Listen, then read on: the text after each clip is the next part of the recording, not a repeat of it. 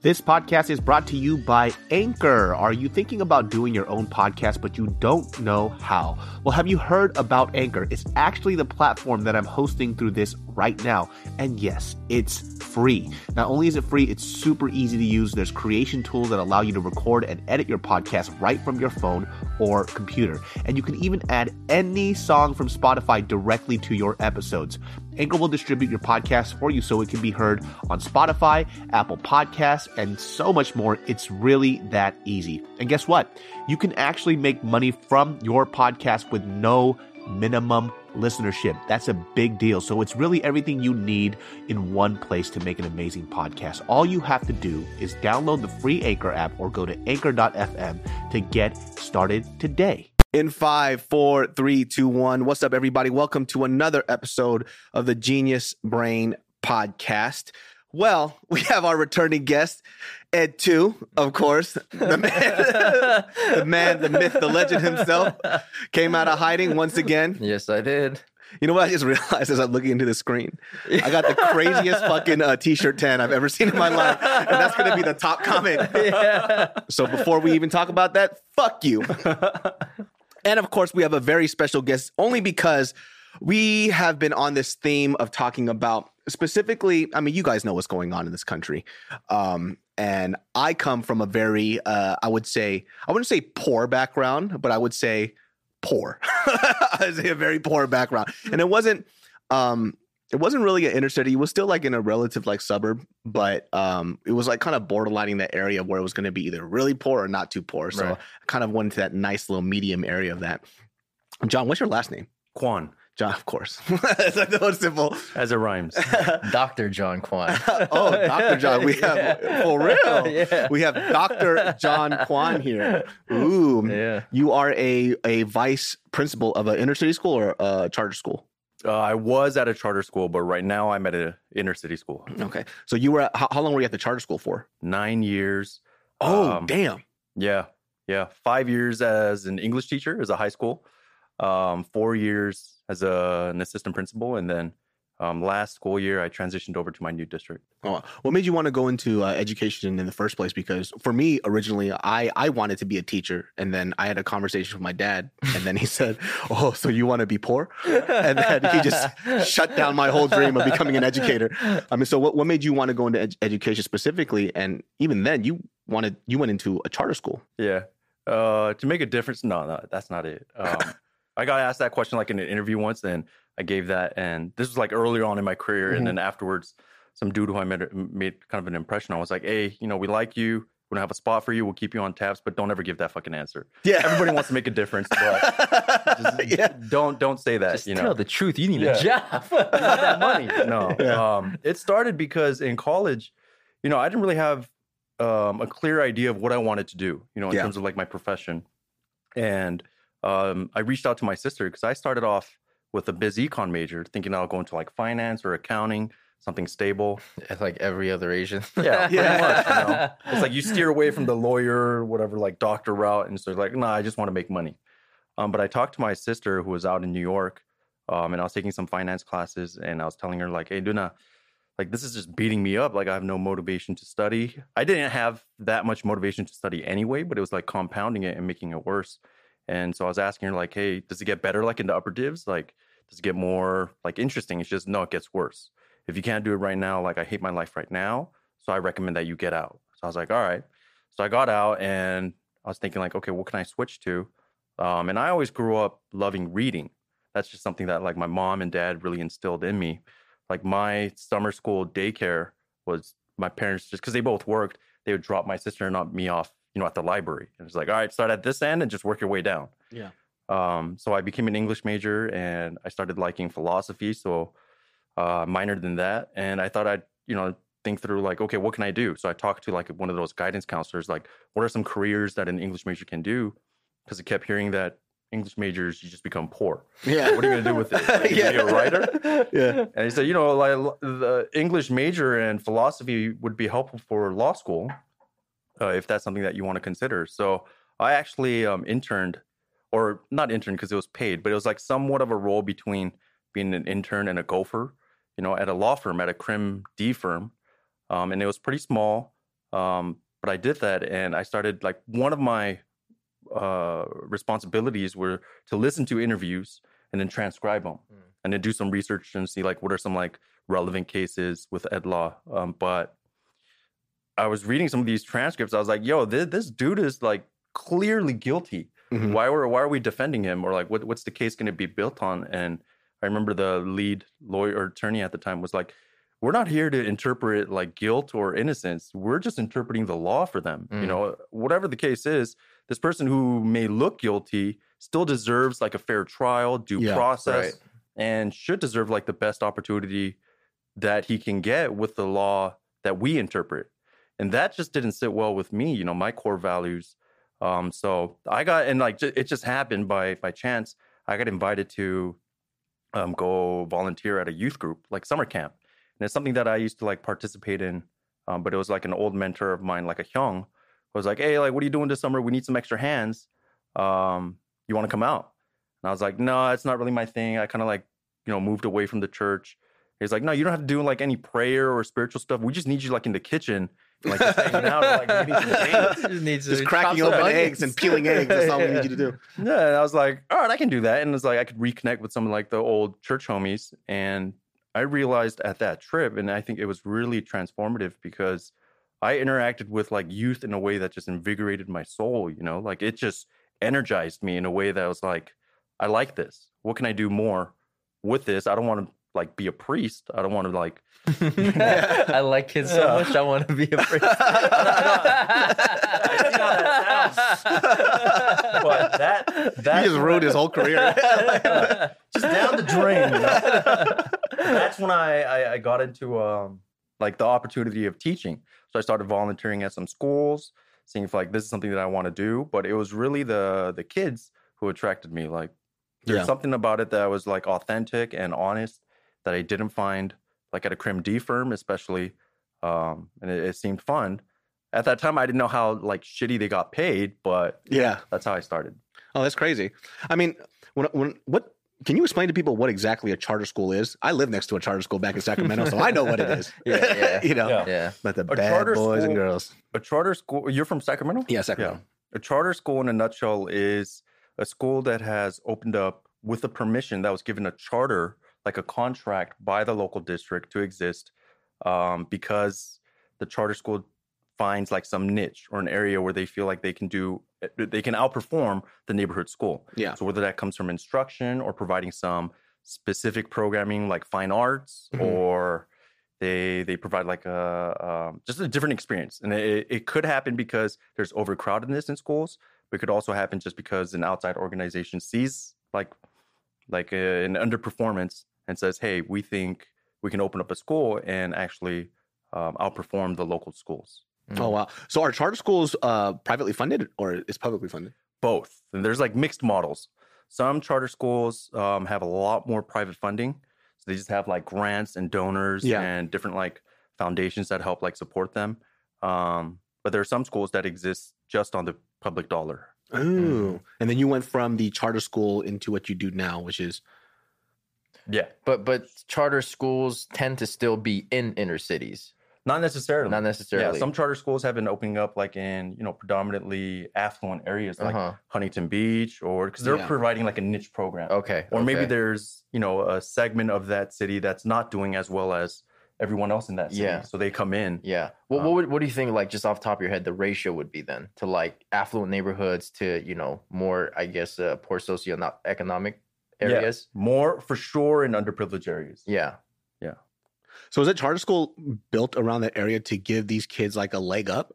Is that what it is?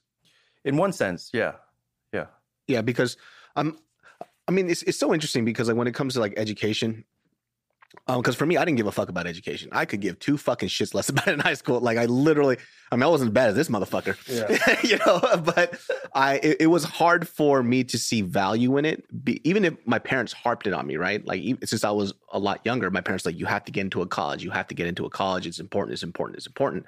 But I think when I hung around certain peers that didn't give a fuck about an education, I didn't give a fuck either. Yeah, and You so know? th- that really would beg the question then, right? Like in in like a poor uh, socioeconomic area, how do you get kids to care about education when what's around them is not focused on education, right? Exactly. It might it might be like drug dealing, right? It might be gang banging, right? So like in that sense, then how do you get kids to care, right? Yeah. I mean, I think that's uh there, there's no I mean, I don't have first of all, I don't have an answer to that question, right? Yeah. I'm not an expert in that field. Um, and I, I would really question anyone who says, "Oh, this is the answer to get unmotivated kids motivated." I think for anyone, how do you motivate them is uh, there. There was a lot of like research and theories built on it, but to actually apply it to different like specific groups, it's it's really hard to define. Um, but I think when you you ask a question of like, okay, we're in inner city schools, there may be an assumption that there's less motivated kids, and so how do you remotivate them? Um, that question in itself may be biased, right? Mm. Because you're coming at it from like an Mm. assumed lens, Right, right, right. and then I think it's also problematic because then you just put the onus completely on the students and say this is your responsibility Mm, to be more motivated, to be more successful, and you know um, invested in your future. And I think um, if you polled anyone and say, "Hey, do you care about your future?"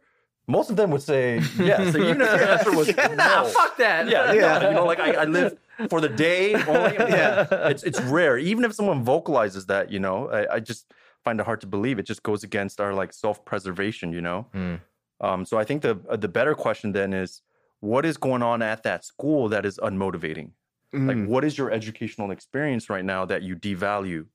You know, or do what- they have enough funding, right- right? do you have enough funding? Like, Yeah. okay, so what are you interested in? Yeah. Okay, you you want to study more of, you know, current events in your history class, but you're reading about old dead white guys, Right. You know, or you want a better sports program, or you want, you know, debate or Mhm. speech, or you want better like extracurricular programs like dances and clubs, but there's just no room for it. You Mm. know, Yeah. Because I feel like the after school program aspect is the part that gets kids really into school, right?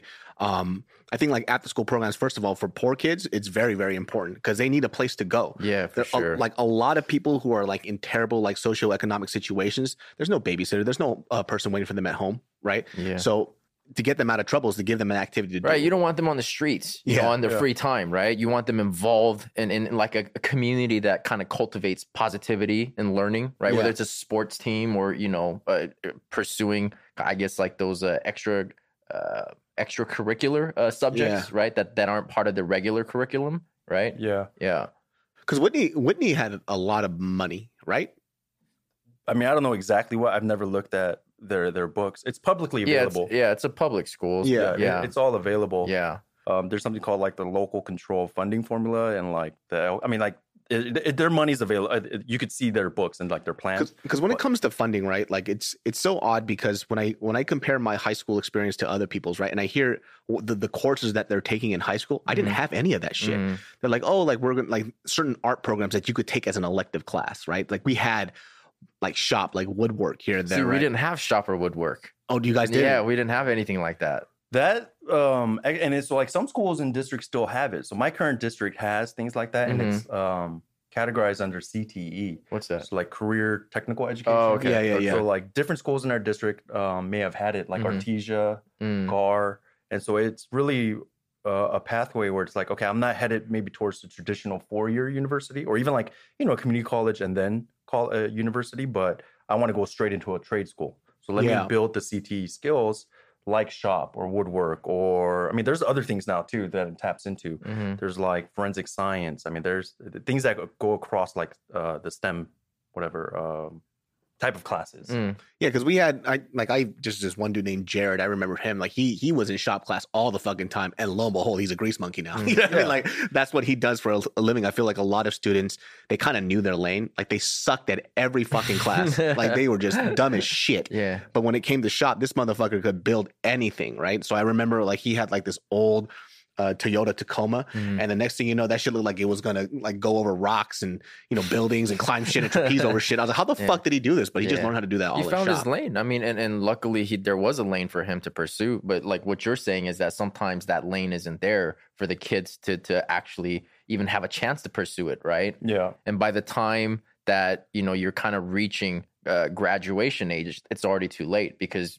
you, you've already have like completely lost interest in education at that point. yeah right. exactly Yeah. Well, the last time, because the last time we were here, we were talking about specifically because in your position, like you're you're a vice principal of a school, right? Mm-hmm. Uh, because we were talking about the situation in Whitney, where which was your alma mater as well, right? How Yes, there's a lot of like anti-blackness in that school, right? yes sir And we you know, reading a couple of these emails that these students were sending to me, it's it's very interesting how in that school specifically, both of them talk about not the students, but they also talk about the teachers and how they perpetuate that specific thing that you know it bleeds into the students, right? So for my my thing, like I always wonder, okay, number one, why is it not addressed? Number two, why? How does it get addressed? And number three, how how does it become a big enough issue where it should stop? Right? Because if the educators don't find it to be a problem and they're the one perpetuating that type of stuff, like where where does where does who can step in to to change that in that school? Because I didn't grow up with that. Like I always mention, I never grew up with that, and it never crossed my mind that that would be a huge issue. But when I see that in another school such as Whitney, which you know, lo and behold, when I was researching and I found out it's like a highly accredited school, and you would think that at, at a place in an education level that high, it wouldn't be a problem like that.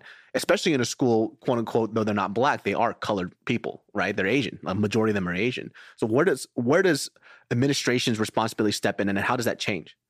Yeah, I think that's a good question. And um, you know what's funny is I saw something th- this morning. I, I haven't fully like read it or processed it, but there was like a petition request that came out in like that Facebook Facebook group, and in it they someone or like a, a, a group of authors mm-hmm. they wrote like this manifesto or like not a manifesto but requests on like how they can see change. And I thought the recommendations in there were pretty solid and they were a really good starting point. Um, so I skimmed through it. I mean, like I spent a total of maybe like two minutes on it. Um, but some things that resonated with me was like first of all, creating like a zero tolerance policy, right? And I think something that's related to that is as educators, we are mandated reporters. What that means is so like two quick examples is anything that's related to like sexual harassment, we have to report otherwise we're held accountable and responsible. Right. Like if oh. if a student comes to me and says, "Hey, like event A may have happened and I don't know how I feel about it," I say, "Hey, you know what? Sometimes it's cool. Yeah. like it just happens, you know. Like yeah, don't worry about it. If I said something like that, I, I, would lose my credential, or potentially lose my credential, or be even be locked up. Damn. If it came out later on that hey, I reported it to mm. him and he never did anything.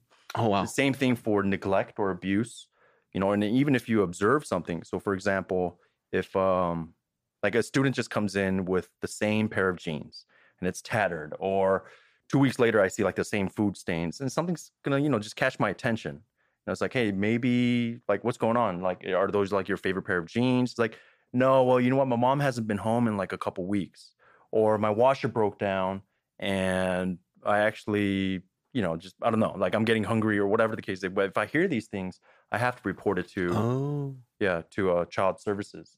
But um, so going back to that, uh, what's going on at Whitney? They brought up something called zero tolerance, and I don't think that's what they're exactly alluding to, but I think we're heading closer in that direction if we say we will not tolerate like racism.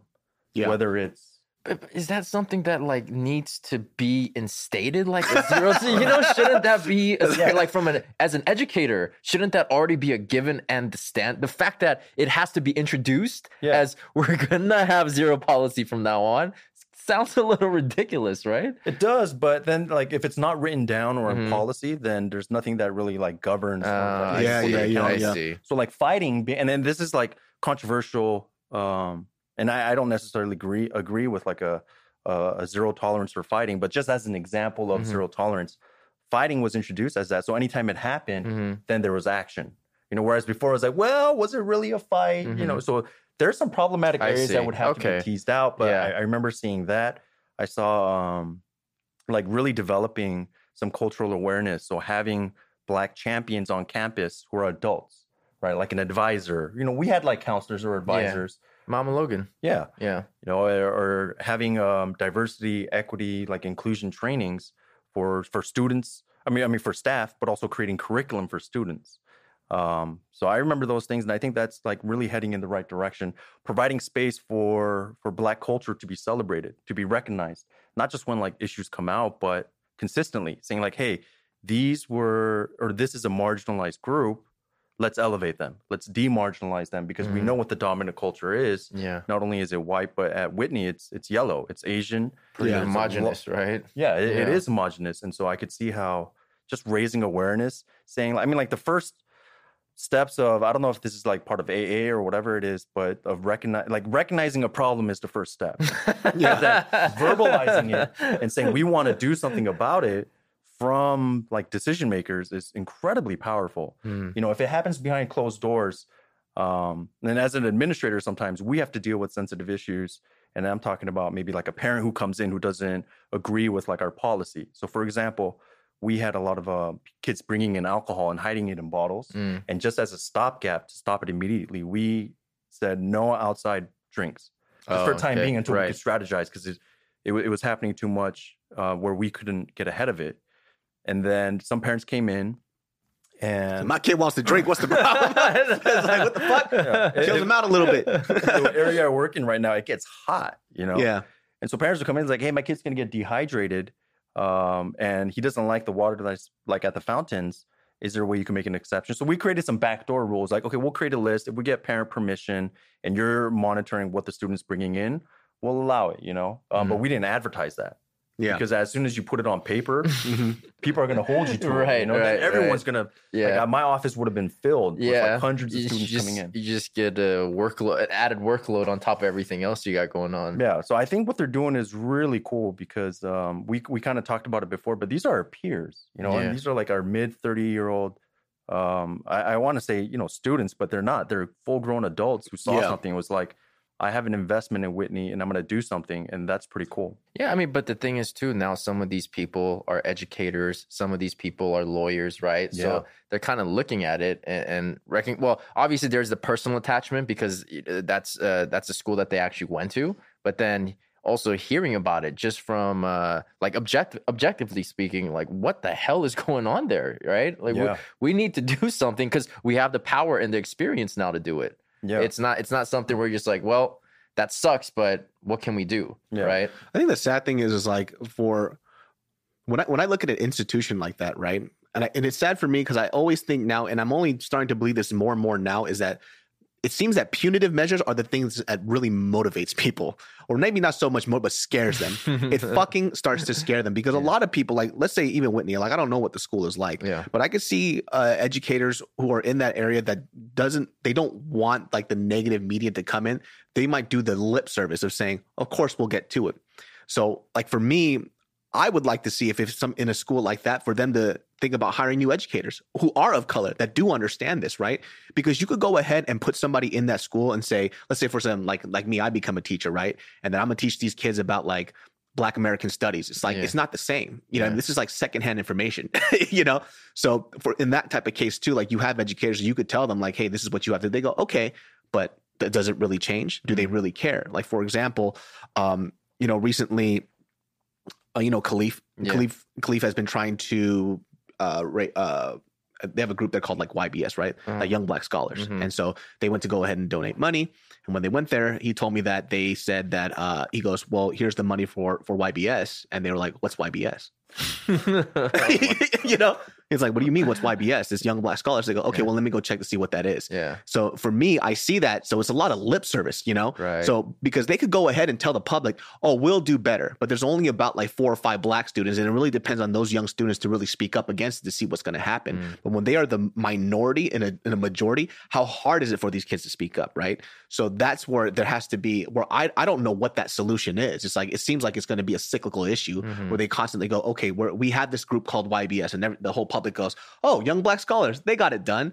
But as it goes to show, when Khalif went over there, here's the money for YBS. What's that? Yeah, what the fuck know? you talking It's about? like, so- so- so- so that a what's- gang? exactly. So what's the next step? Do, Yeah. do you have to get fucking flamed? Like what what are these people gonna do? Yeah, that is tricky too, right? Because like there are uh, certain people in the administration who are accused of, you know, um, having some uh, racist comments or racist behavior, and so question is, do those people get replaced, or do you give them a second chance with these new policies instated, like the zero tolerance policy, right? I mean, because if these people, because these are grown adults, right, whose worldviews are I mean, I'm not going to say set in stone, but it's shaped pretty well at that point in their life. Yeah. And if they have these type of views and if they have these type of thoughts and they've acted on that to students, I mean, that shows huge amount of negligence and irresponsibility to be in a position to educate the future, you know?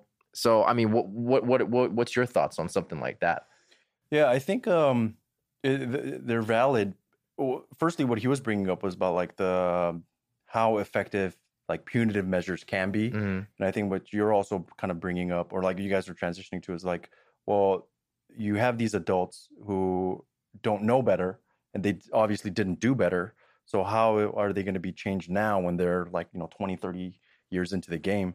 And I think um, people can change, but I think um, if you kind of remove, I mean, with some crimes or offenses or behaviors, it's um, the the consequence has to match that, right? The consequence has to match the crime. But I think when it comes to like, you know, insensitive remarks, racist, you know, like just stereotypes that you perpetuate, or literally just offensive marks and actions, I think if you separate that behavior from the person and say, hey, this is why it's offensive. This is why we can't say this. Here's another way to go about it. Here's the training. Here's the impact that it has. Here's the historical context why this is important to consider when you're teaching or when you're counseling or whatever the case is. Then I think if people have the opportunity to respond, and then if they don't, then I agree with you. I say remove them, find someone else Yeah. Mhm. like diversify the staff, right? Or Yeah. incentivize it. Maybe the area is so homogenous that only a certain type of you know educators are attracted Yeah, to it. yeah. But I think there's ways to incentivize it with either pay or you get to start this program or whatever the case is, right? Yeah, for example, like there was a there was a letter that we read, and there was a couple letters that I read, and they were talking about certain teachers, uh, pinpointing them out because they're the black student, and this is what they felt. I mean, obviously, this isn't this is facts based on what he or she said, Yeah. and you know It's secondhand. exactly, you know, and he said that you know a teacher called me autistic, you know, like what the what the fuck, and he was like, yo, like I did well in this class, but whenever I would speak up, I would raise my hand. I never ever got picked once throughout the whole year to when I'm raising my hand to answer, or if I did get something right, there would be a backhanded remark like, "Oh, you got one right," you know. I guess you're not so autistic after. Yeah, you know. what the fuck, Look at? Mr. Autism. I stepping up to the plate. yeah, you know what I mean. Yeah. It's like these backhanded comments, you know, and so it's it's like you know what where does where does that come into play? Like, how does if a student spoke up and said like, "Hey, this teacher did this, this, and this to me," like what what happens then? Yeah, I think um if you start change because change is just so daunting, you know. But if you start small and they went back to the zero tolerance type of thing or whatever, I mean, I I should stop saying zero tolerance. I have like a personal, you know, um, opinion about zero tolerance, Yeah, but that's just you know going back to that idea of really not tolerating and putting it down on paper and saying like, okay, teachers, like we are not going to tolerate this kind of behavior or words in the classroom, and students, we're going to empower you to hold your teachers accountable and to monitor that and report it if it happens. And so we're going to document this. And if we start noticing a, a, a pattern or a Mhm. history of these behaviors, here are like the very clear next steps that's going to happen. You're going to be forced to do training. You're going to have to, you know, figure out be- do better or be let go. And I think um, if you start a process like that, you put it on paper. Um, I think that's one way that change can start, and you can start building momentum along with the other things that we talked about. Mm. Oh, so it looks like here, Mr. Johnson has uh, the fifth report that he's being a bitch. I guess he, he needs to get some training on how to not be a bitch. do do uh, teachers go through like sensitivity training in terms of like um you know different cultures and ethnicities? Do they do they have a mandatory type of training system for them in place? Um, I'd say, I mean, in, in my experience, which is still pretty narrow, and once again, I'm not an expert, you know, um, I will say that it's not mandatory like sexual harassment training, right? Um, but it, and it, it varies across districts, across schools, even across, you know, just states or whatever the case is, because um, th- there was this shift in education where it's like less top down, like being directed what to Mm. do, because there's like this creative element of teaching Yeah, where you have to inspire and you have to turn Right. something into your own Right. to inspire others. And so they realized telling people what to do wasn't effective. Because first of all, it's just not going to get done, Mhm. or sometimes has a converse effect where people being told what to do, they want to do otherwise. And so it's just, this motherfucker Yeah. right here. right, myself included. Provide the training, high quality training, um, then people can take that and kind of like turn it into something that's their own. But to your original question, is, is that training provided like widely? I'd say no.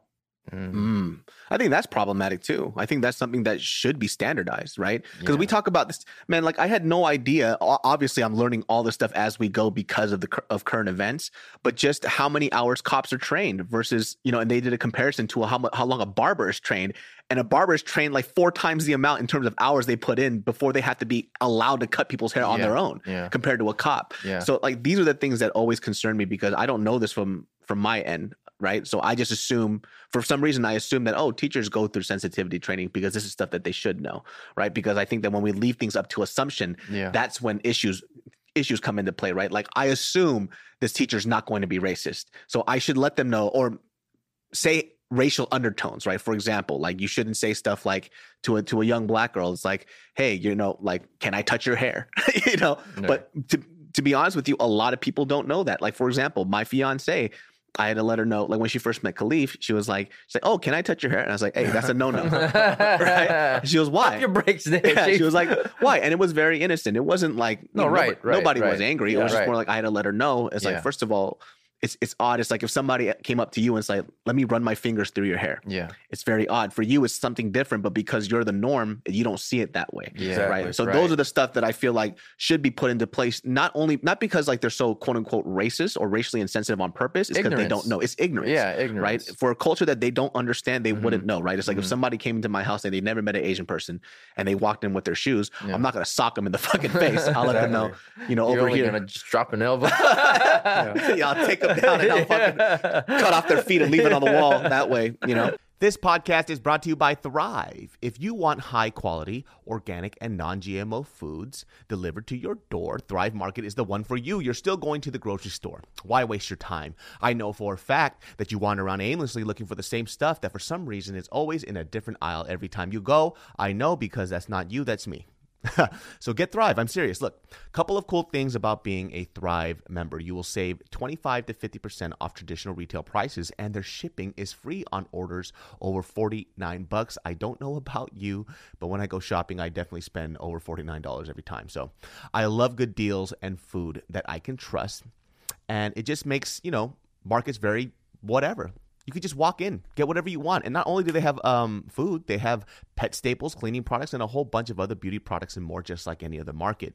So if you haven't done groceries delivered to your door, you are missing out. And Thrive, in my opinion, is one of the best to do it. It's convenient, great deals, and for me, it saves time and that's the most important part for me. Um, try thrive market and become a member risk-free. Go to thrive.com slash brain join today and you'll get up to $20 in shopping credit toward your first order. That's t-h-r-i-v-e market.com slash brain to start your risk-free membership and get up to $20 toward your first order. That's thrive thrivemarket.com slash brain I think there's like a spec- uh, a spectrum or like a gamut too, right? So you say like, okay, I'm not racist, um, but and maybe if someone says, well, I am racist, you know, and then so I think there's a lot in between. yeah. You know, you could have had an, a racist thought, a racist action, Mhm. or like an, a racist whatever um, instinct that came out just because of your experiences. Mhm. And then once you learn to identify it, then it can be like, okay, well, you're a really cool and great person. That behavior of like just touching someone's hair, let's just cut that out of of your behavior. And here's why.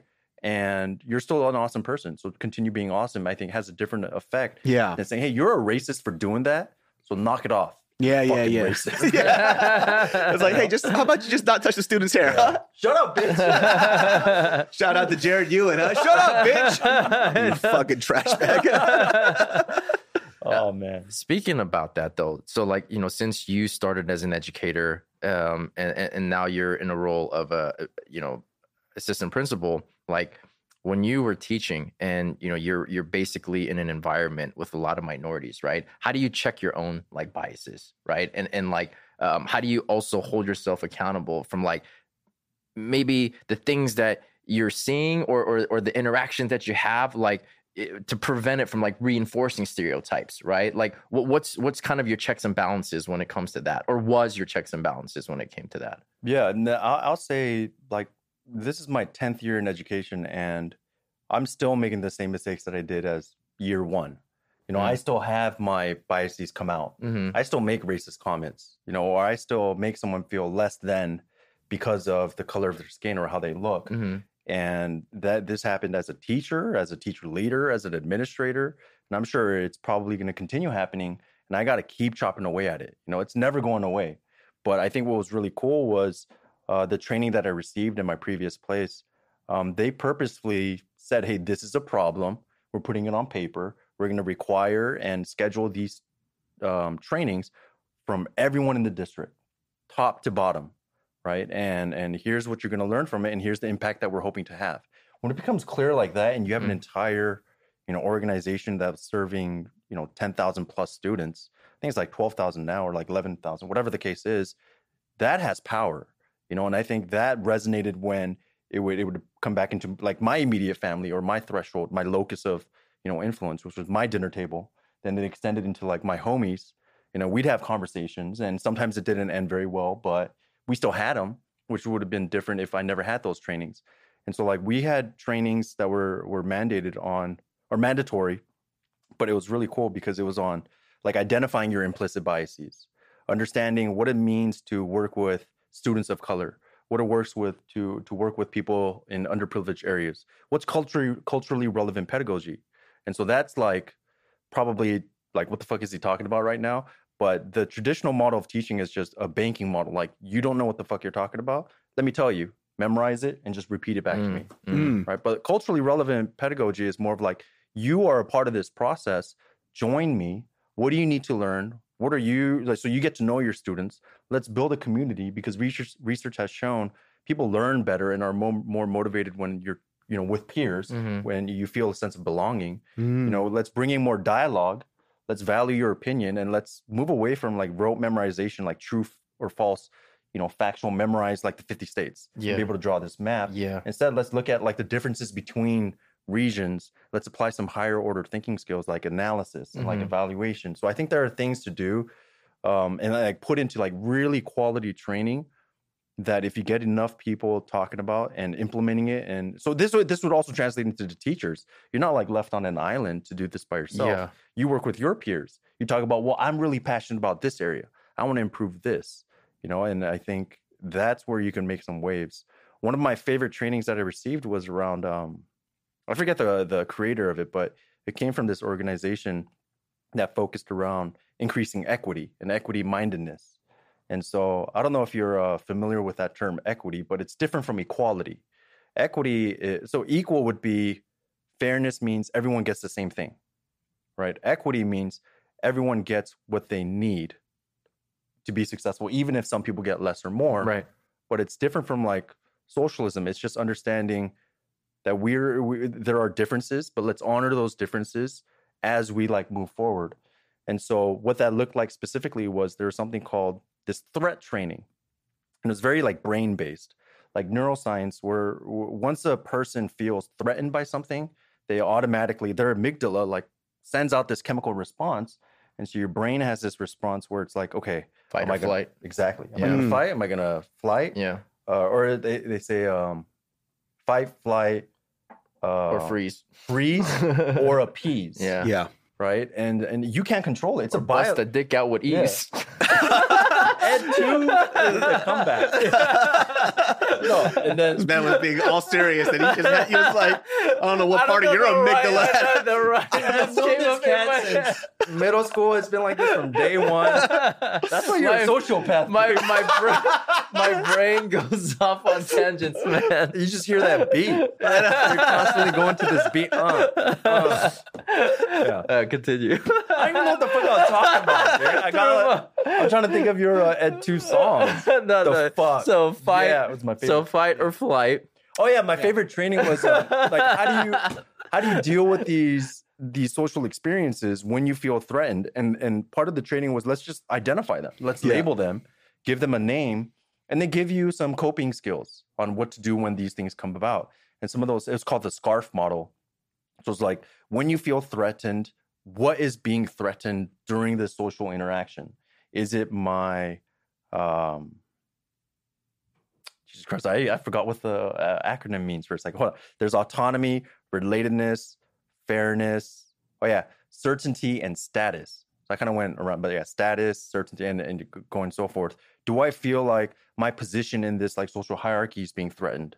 Like you do not see me as an authoritative figure, or even when we're among peers, oh, I get clowned on. You know, like my threat is I feel like a bitch right now. You know, I Yeah. feel like a pussy. Yeah. You know, or like with with certainty, it's like, oh, I, you know what, what you're saying right now is like really confusing. I don't know what's going on, and that's a threat. You are threatening who I am. you know, and like we're no longer like hunters and gatherers. We don't have like like predators hurting us, but we have all these internal battles of like self doubt and like insecurities. right. Mm. And so like autonomy is like, don't tell me what to do. Like relatedness, like I don't know what the fuck you're talking about. Like you drink a different Kool-Aid. I don't care about you. We do not see eye to eye. You know, like fairness is like, you know what? That person got to do it, so I can do the same. You know, fuck you because why are you calling me out? Call him out. Mhm. So these are, I mean, these aren't like comprehensive, but they're just a way to put labels on things. Yeah. And when I received that training, part of the exercise was like, and this was like over the span of years, right? It wasn't like a one off training. It was like maybe six or seven different sessions a year that we revisited. But I went back and thought through like, okay, professionally, where did I lose my cool?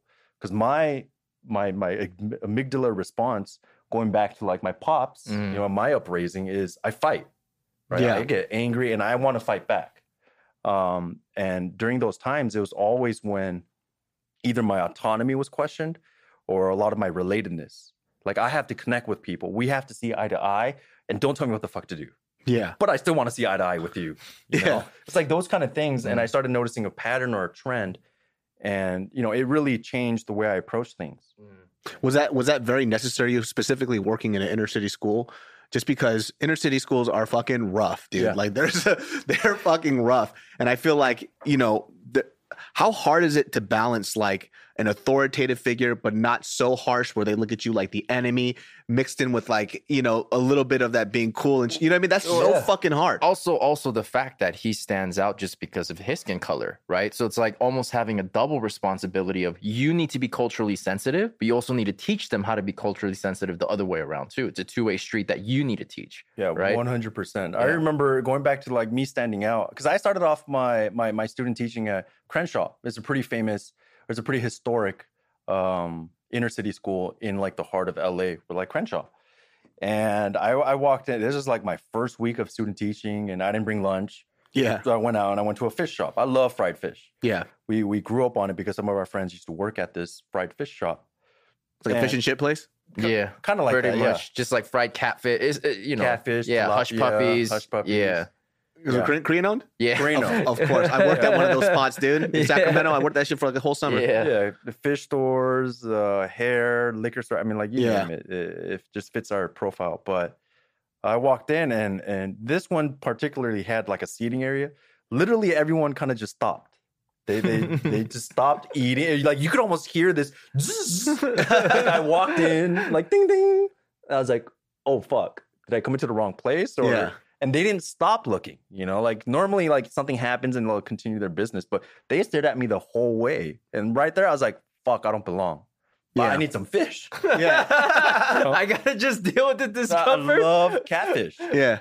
So I went, I ordered, and I asked for like extra hot sauce, and I actually saw some like heads nod, and I was like, "Okay, that was like an interesting experience." But it always stood out to me because I was such an outsider, but something like some commonality.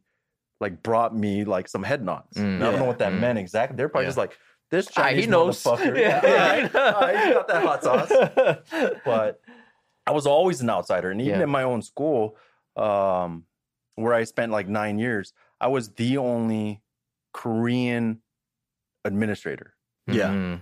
And then it was like, okay, let me take that back. And it's like, how many Korean teachers were there? And there weren't many. There weren't even many Asian males. There were a lot more Asian females. Um, it's a predominantly female-driven, you know, um, field field. yeah But still, it just brings me to think like, oh shit, I'm an outsider among outsiders. Yeah. Yeah. it just adds another layer. But Yeah. And and Yeah. and that makes it extra difficult because one, not only are you an outsider just because of your ethnicity, but two, eh, because in order for them to start trusting uh like an authoritative figure, right? I mean, because my guess is actually you you told me about this. I mean, I I don't know what the actual percentage is, but you said there's a pretty high turnover rate in inner city schools, right? Usually one year, right? And then they, they they're like, this is too hard. I'm done. I don't want I don't want to be a part of this, right? Yeah. I don't know about the number of years, Uh-huh. but it's definitely the turnover is a lot higher. Yeah, yeah. Per, so let's just Yeah. say generally high turnover rate. Yeah. So you have some of these kids who might be coming from broken homes who don't really have that um, adult figure that brings them security and like um, teaches them, uh, and, and it's somebody that could depend on and, and rely on. Uh, and then you kind of transition into like the school system where the teachers are supposed to be playing that role as facilitators. But then if they're seeing teachers coming in and out all the time, it's like, what the fuck is even the point of me trying to like build a relationship with this person? They're not even going to be here. You know, they're not even going to care uh, enough to stay or, or to care about me. So fuck this person and fuck education, right? Yeah. Yeah, that the the word that really resonates with me is when you bring up care. Mhm. How do I demonstrate care? And then I think there's a, a precursor to that question is, do I really care? You know, Mhm. like Mm. like authentically looking. Right. You have to genuinely like ask yourself. Yeah. Do I really Honestly. care? Like, on what level of care do I have? You know, am I gonna donate all the time and money I have? Realistically, probably no. You know, you're gonna burn out. Yeah. And I think that's kind of like the expectation that some people see, especially beginning educators when they go into teaching, like, oh, I can't care enough. I don't have the capacity for it. It's like, okay, well, what level of care can you provide? Okay, let's let's just work on that. I'm not asking you to stay until 7 p.m. you know every night or donate half your paycheck because you see some kids who have less than you you know like let's think about what care can you provide and i Mhm. think when you start thinking about it that way there there's a whole slew of things where you could demonstrate care you know i think it and, and what you're saying is how do you become effective in the classroom and countless you know just never ending research always says doesn't matter how much you know until they know how much you care right it's just Mm. like you That's have true. to build relationships right, right. Right. I mean, that's the most important thing. You have to develop that human to human relationship first. But when you have so many barriers in between that to overcome, it almost sounds like kind of never ending in your beginning journey to kind of chip away at that. And it sounds like the turnover rate is so high because they just burn out from trying to chip away at that. Yeah. And it's like, there's no point to this. My heart might have been in the right place, but ultimately, because it like, seems very hard because i don't know what that answer to that solution is right because i think like because of the whole you know a lot of people are starting to think about this now because of the whole black lives black lives matter movement right Yeah. so a lot of these inner city schools does have a huge like black population latino and even asian population Mhm. right and so with with in these specific areas it's like it's it's hard for me to see uh, how do you get this to be important to them? And not even so much to the students i think it's more to the parents right? Especially because like on a when you're fucking poor and this is what people have to realize too when you're fucking poor there's so many things you have to worry about right? Especially when it comes to like raising your kids. Most of the times is does this kid have food? Does this kid have electricity and a roof over their head? So when it comes to that education process that becomes like list like number 10 out of the whole list right and i think that's the part where i'm trying to figure out you know especially from like an educator's perspective it's like how where's that solution right? Like how do you how do you take them from that and say hey like where can we alleviate something for them along this process that allows them to put education first? Yeah. what they do with their education is completely up to them. Because even for me when we were poor right? But my parents made it an important uh, part of my life to to stress education even if they didn't know how to get it done right i didn't know anything about get your ass beat. That's yeah how- yeah they would fuck me up you know Yeah. scholarship korean way yeah, or whatever. I think I got very lucky in the sense of number one, like I just I hung around you know nicer kids in high school later on, and they were a lot more geeky and dweeby, which kind of you know fuck with like it made more sense for me. Mm. And so and then I just happened to like reading books a lot, so that helped me out. But when it came to you know grades, oh I was trash. You know it was like I had a two point six GPA. It was barely I barely got into UCR, and UCR was just accepting everybody. they, they didn't give a fuck what you were. You know I mean? Like I got an acceptance letter to uh, UC Merced. I didn't Uh-huh. apply. They just Bro. shit you. when, when did you graduate I graduated 05. oh okay okay I that's didn't like when they first opened That's the give or first take, year they yeah. opened. They're like, you got in. I was like, to where? and I had to look up what UC Merced was. What the fuck? And Where then- the fuck is Merced? And then Sacramento State University, they were like, you got in. I was like, Uh-huh. I didn't apply. I was like, what the fuck are these people talking about? Yeah. But I ended up going to Riverside anyways, which was a terrible school at the Mm, time. You yeah. know? I think uh, once again, like uh, I, I want to add the disclaimer: I'm not the expert. I'm Yeah. not as like well versed. Um, and so what I what I see or what I what I, what I want to bring up is just like things that I happen to scratch the surface level on or have uh, you know just experienced a little bit. But I think when you bring up like how do you solve that, right? And I think it it becomes less of a well this student doesn't care. And one of my triggers is they don't care enough. Saying, no, that's bullshit because it's your job as an educator to design an experience or an environment where they will start to care. You know, like one of those, like, if you build it, they will come. They say, well, I can't get in contact with the parents. The parents don't care. It's like, that's bullshit too, right? Because then you could design an environment or experience where parents can have, like you were saying, especially in low income areas, the capacity to care. And so I think uh, there was something that I, I started learning about, like Maslow's hierarchy, Maslow's hierarchy of needs.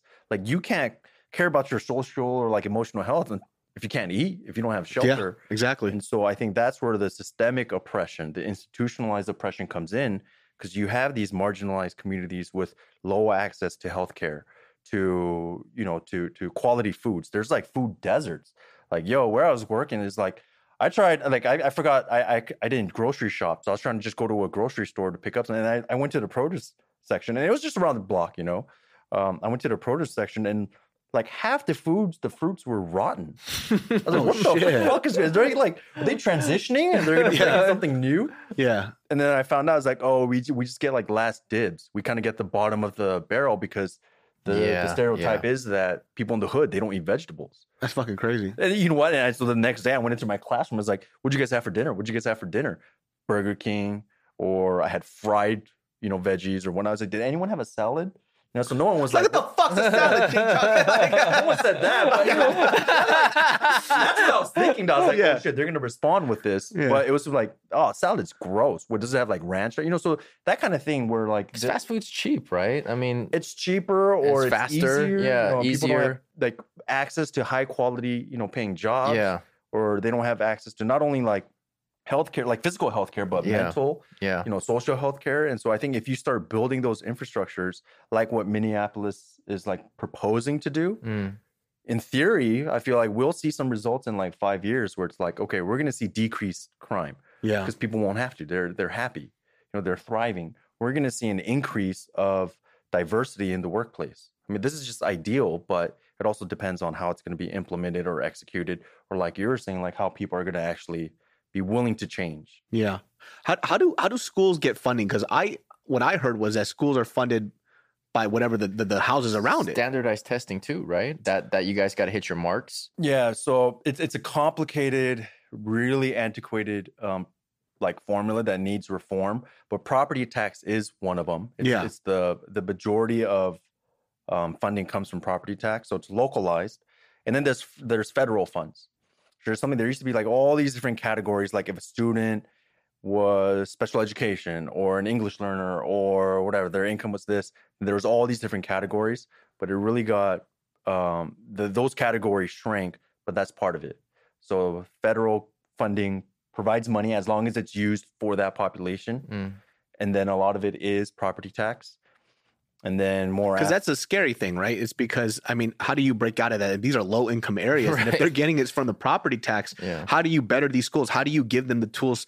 You know, this is why I, I see it's it's just so fucked up to me, right? Because you know, uh, I used to live in South Pass, right? And I remember I walked onto this high, the, the South Pass High School. They have this track. I was like, it's a nice community college, and they're like, this is a high school. I was like, what the fuck is this a high school? This is not a high school, Yeah. right? They're like, no, this is the high school. Yeah. And that's when people told me it was like, oh, it's the property tax around the area that pays for this school. And that's why a lot of people they pay other people to use their address just to get their kids into this specific public high school. Yeah. And I was like, damn, this is this is such a weird thing, right? Yeah. Because I don't see a solution for that. It's like, well, how do we get more funding into these schools for kids who have a thirst for knowledge, who do want to better themselves, right? Do they also have to pay somebody to get their kids into this other school? Yeah. You know, and it, and it's just such an odd thing for me to see because I, I had no idea that's how it worked. And then I found out in the South Pass, like there's like an extra tax that these homeowners have that they put more into the school. Yeah. So it's like what we were talking about um, with uh, Nikhil on on the last podcast was like it it's it's like so many things that's all interconnected and and and really I guess like the most general thing you can look at is the disparity in wealth.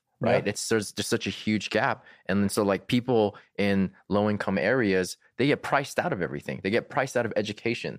They get priced out of the justice system, right? Like there's so many things and factors against them for them to thrive and actually be, um, you know, like a contributing member of society in a healthy and like a growth growing way. But yeah, it's it's money at the end of the day, right? That that's like really the the core of a lot of these problems. Yeah. because covert racism, where it's like out in the open and it's individualized, like I call this person, Let's bring that mic a little closer to you. yeah, I call this person, you know, a racist name, a derogatory term. That's covert. That's Right. individualized. That gets called out. You know, in this day of social media, like, y- good luck getting away with that. You know, Yeah, yeah, yeah. good luck. But oh, a covert, sorry, I meant overt racism. Yeah, overt, that's yeah. over. yeah. But covert institutional racism that's really at the systems level, it's still happening, you know. And I'm still learning about this too. But that, like that documentary 13th, really brought up. There was like actual campaign strategies that was brought up during I forget which presidential campaign. It's like we can't call them this anymore, but here's what we'll do to still keep them down. And I think part of that is like like redlining. I don't know if you guys are Oh yeah, where they redline neighborhoods. This is where you stay. yeah, you and know? like loans weren't given out to, you know, uh, people of color, or like, hey, despite your income level, you're not going to live here, right? Or people who try to purchase homes, they put down an offer. yeah, Okay, well, let, us look at this name. Let's meet in person. Uh, sorry, buddy, like you're not coming here. So I think like things like that can be addressed. The hard part about all that stuff though is that no matter how many times these these facts are brought up, people think it's opinion. They go, "Oh, well, like for example, one of the I, I saw a video where they were kind of debunking what this other video was saying when it was trying to explain what systemic racism was, right? And you know, one of the one of the facts that he brought up, he goes, "Well, redlining is illegal." It's like that's cool. It doesn't mean it didn't happen, jackass. Yeah. You know what I mean? Like that it's still not happening. exactly. This is that's what, and it's so hard to convince these people, right? The fact that he can make a point for point basis to what to debunk systemic racism, and his only argument is like it's not supposed to happen. Whether it's not supposed to happen doesn't change the fact that it fucking did, and it still does. Yeah. It's it's just it's so hard. It, that's why like when we when we have these BLM movements, right? I'm hearing a lot of the stuff. They go, racism doesn't exist anymore. They don't believe it's there because it's right? not their reality. It's not that's their that's re- the yeah. problem. And and the thing is, they're they're so insulated in their beliefs and in their worldviews that they're not ever making an effort to brand because they don't need to. Yeah. They're, they're they're comfortable where they're at, so that develops a, a- like a sense of complacency too. It's Yeah. like, I mean, I have no problems, and I don't see why these problems would exist for anybody else because I don't. That's not my reality. That's not my issue. it's so weird that they can't i mean i'll break it down like this it's like you can't see that you have like an implicit bias when it comes to some like somebody's like color of the color of their skin when this is what you were taught since you were i had kfc i had food poisoning once and i'm like fuck kfc you know what i mean like fuck kfc for the rest of my fucking Yeah, life right yeah. i could do that with fried chicken you could do that with a person too easy right Yeah. if you had this negative construct of what these people are fed to you your whole life you are going to see it that way Yeah. and it's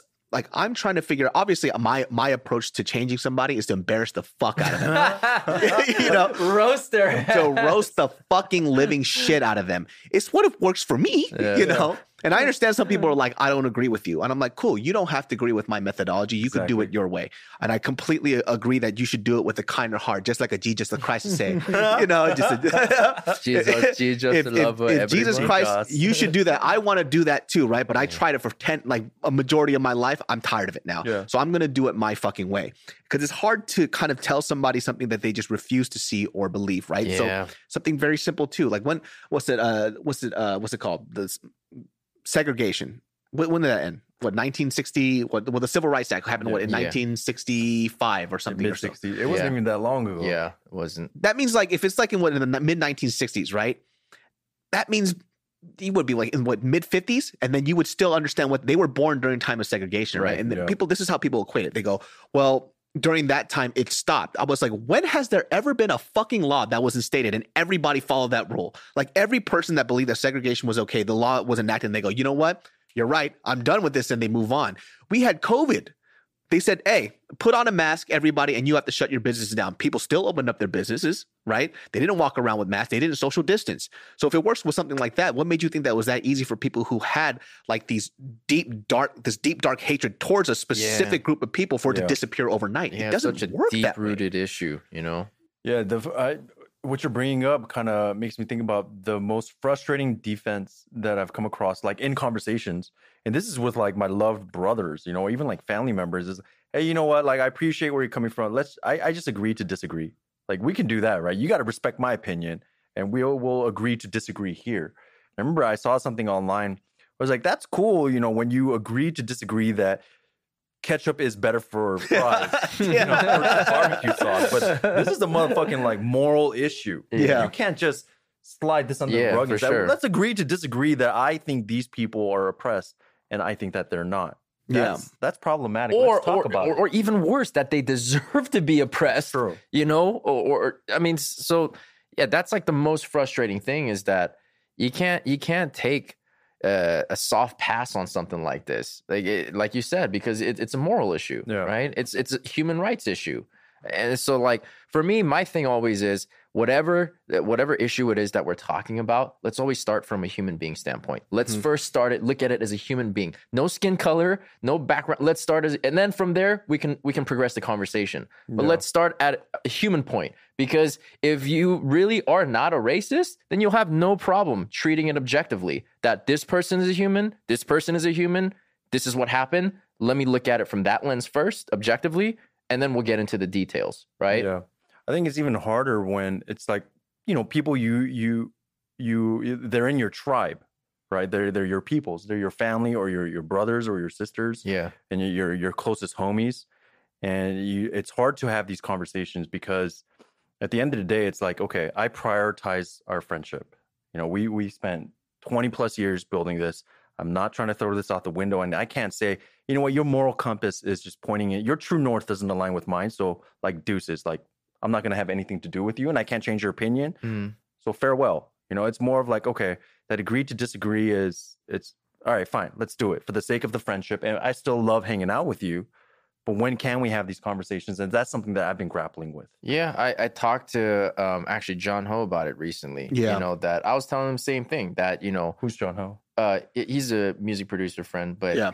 yeah. So I was just you know we were just talking about what was going on, and I was telling them like there's people I know who have drastically different views on on the subject than I do. Yeah. You know, and uh, if I were to have conversations with these people, it's gonna hit a stone wall really fast, really quickly. But I try to maintain the friendship to, like you said, uh, for opportunities to progress on that front, right? To to try to chip away on that front. But then his response was like, "Bro, at this point in my life, those people I just cut out. Like Yeah. I don't even have the time or energy for it because he, he's a new dad too, right? Yeah. Um, Shout out to him, man. Fuck. Fuck. yeah. So it, it's like it's more of like um, finding what's worth investing into and then what's not, right? And and like you said, you're grappling with that now. Yeah. I don't grapple with shit. Grapple with them. I have a straightforward conversation. Like it's Mhm. it's pretty much. Well, I mean, I've been like that since I was super younger, so it's hard not to. But uh, it is difficult, though, right? It's difficult to because it's uncomfortable. Like that. It's like why even address it if if it's, if it's going to make our friendship weird? But, it can my- get there though, like without that even being the intention. yeah, You know? I, I mean, for me, it's Yeah. like I just know how I am, and everything comes out of my face. Mm. So if I disagree, it's already there in my face, Yeah. anyways. So I might as, might as well just say it, right? Yeah. There's like something even really small, like if I don't like somebody, like one time, I, I'm not sure if you were there, but there's somebody that we kind of know in between that I specifically fucking hate this guy's guts. Okay. Like I fucking hate him with everything that I have, like in to like the the very deepest part of my ball sack. I fucking hate this guy. I feel like your energy is like wow, wow, wow. You're like Right. raging like and then it's our it's our buddy like he came to, he came um uh to LA and then we always go to a certain spot to drink and so he's coming over and he was like yo this guy's gonna come. And I'm like you know I fucking hate him right? He was like yo he's dying laughing. He goes yo just try to be nice to him as possible and the moment he comes in he hugs me and I'm like you know I don't fucking like you right and so as we're sitting down there I'm sit, looking across from him I'm just staring at him yeah. and then our bu- our buddy's like hitting me. He's like, "Hey, stop looking at him." I was like, "I'll stop looking when he gets the fuck up and goes to the other table." so like, he literally gets up and goes to the other table because Like I that? dislike that guy so fucking Oh much. man. He's a fucking leech, and I hope you fucking die. but But You know who you are. You know who the you know who the fuck you are. Leechy, leechy. but you know, like for example, I had a friend too. Like he's, I say he's like a little, not even as a joke. He's kind of like on the spectrum a little bit, just enough where he's like a functioning human in society. but it kind of works towards his case because he's very emotionless. Like so, he can work very well, right? But he'll say stuff like in jokes to create shock value. So if it's Mm. counterculture to say it, he'll say it because he thinks it's funny as a joke. Mm. But he doesn't have the intent to be racist or be hurtful in anything else that he does. Like for example, he after his wife had a had a child. Uh, this was like this was like six seven years ago. He had, his wife had a child. And he comes up and uh, his wife tells me that uh, he called her fat. And I was like, okay, bro. You know, and so I had a conversation with them just because I know him. And I was like, hey, so I did you called your wife fat. Why'd you do that? Right? He was like, well, we had a talk where we said we're going to be open and honest with each other. you know, I'm so like, do you know you're fat? I was like, well, hey, guy, what the fuck?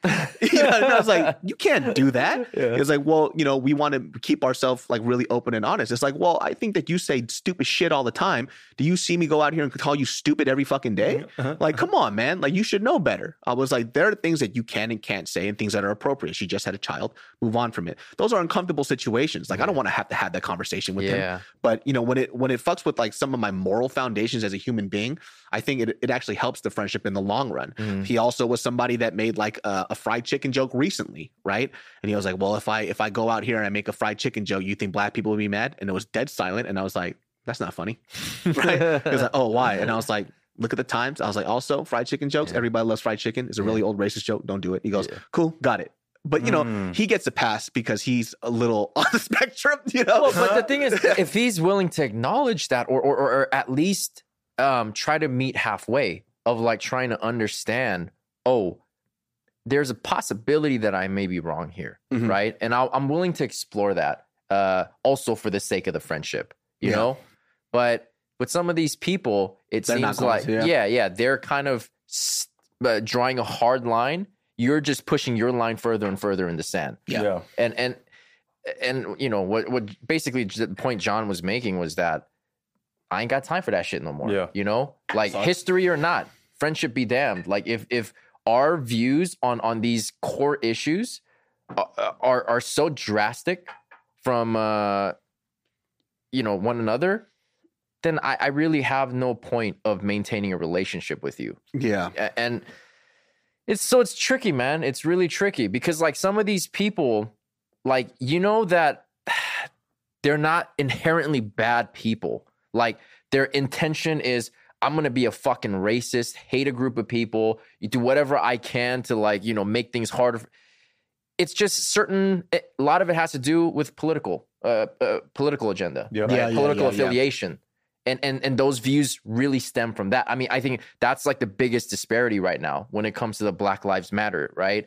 you're either um extreme right or you're extreme left it seems like there's no in between right now you're being accused of one or the other by the by the other side you Yeah. know if you're taking a more uh compassionate uh standpoint you're being accused of being on the extreme left Yeah. right? If you're taking a more, um, well, I don't really see that as a problem, you're accused of being on the extreme right.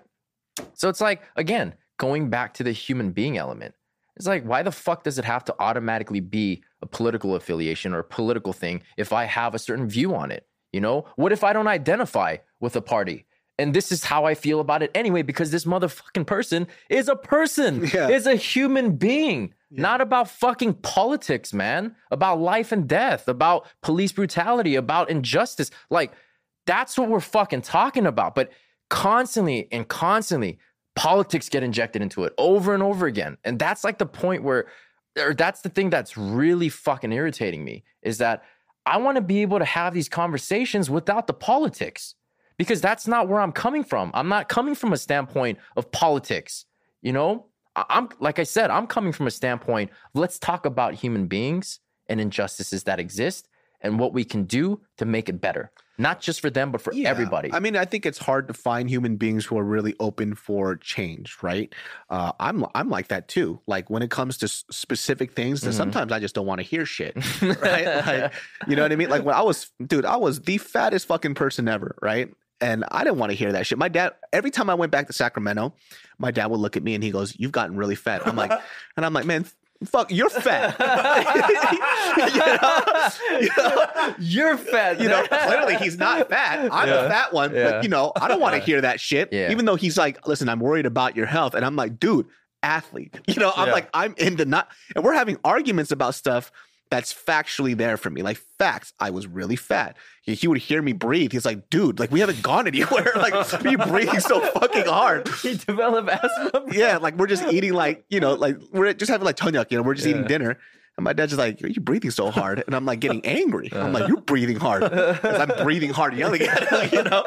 But you know, like I understand. Like sometimes we don't want to see the, the the the flaw in ourselves, right? Because I think it makes us question everything that we did in the past, and it's a scary thought. It's like, well, I learned this the most when it come when it came to relationships with my fiance. She would pick things at me that I didn't like about myself that I knew was wrong. Mm. But saying it out loud and admitting it to her, I would rather fucking die. Yeah. you know, I would rather fucking die. Not the toilet seat thing. I, I'm still fighting about that. But like like small things, like for example, um, when we would get angry, I would. That- We don't. I mean, this has been years since this happened, but she made a rule of, hey, no matter how angry I made made, made you, and mm-hmm. even though I'm wrong and I'm egging you on, don't, yell don't break shit. Oh, don't Right. break Oh, shit. Because that's what happened in my life. breaking his own phone like three times. I've, I have. You tossed that uh, shit? I- well, not even tossed. I was smashing it in my fucking head. What the fuck? so we would like when we were first together i think i i think in the first two years we were together i broke four phones because there was nothing i could it was she would always do it when there's a phone in my hand i would snap that shit in half and i think i probably used thousands of dollars just on Yeah. phones because of her but you know one of the things that we developed was like i learned that this was a bad habit that i had because i saw my parents fight a lot Mm. like i've seen my mom throw shit at my dad i see my dad just chuck shit break doors punch walls and so whenever i would get angry lo and behold, that's how I would solve my anger issues, right? Mhm. So I haven't done that in like four years or years now, but like the last thing that I threw was this um it was a puff jacket, and that shit was the most embarrassing thing I've ever done in my life. like because I had I remember I because we made the rule like don't so the last thing I broke was this little cream jar of of her, of her makeup Uh-huh. and I didn't even chuck it I just went like I threw it on the floor and Yeah. it shattered and Uh-huh. I think it shattered in a very more aggressively than how I threw it so I didn't think it was an issue but she starts bawling she goes I told you I don't like violence and I was like I didn't even throw it like I just just dropped it on the floor but I was like oh she doesn't Slip. like that type of stuff Yeah. because her dad used to throw shit a Yeah. lot and so it's Oh. traumatic for her Mhm. so we this was like a year ago, year or two ago. I, I knew that I don't throw things anymore, but she got me so fucking mad. And you know, she was at fault. She even admits this. But I just crump I had a I had this little puff jacket, right? I was like, just crumpled it and I threw it and it just opened up like a parachute. It was the most embarrassing thing I've ever done in my life. And then she starts laughing and Yeah. cracking up. So I've learned like, and you know, I've learned to it's hard. It was hard for me to say, hey, she goes, Well, don't break things. I think is very violent. If we have kids, I don't want our kids to think about Mhm. that shit. And my initial reaction is like, Well, you pissed me off. What else am I supposed to do? Mhm. But that's not the proper thing to say.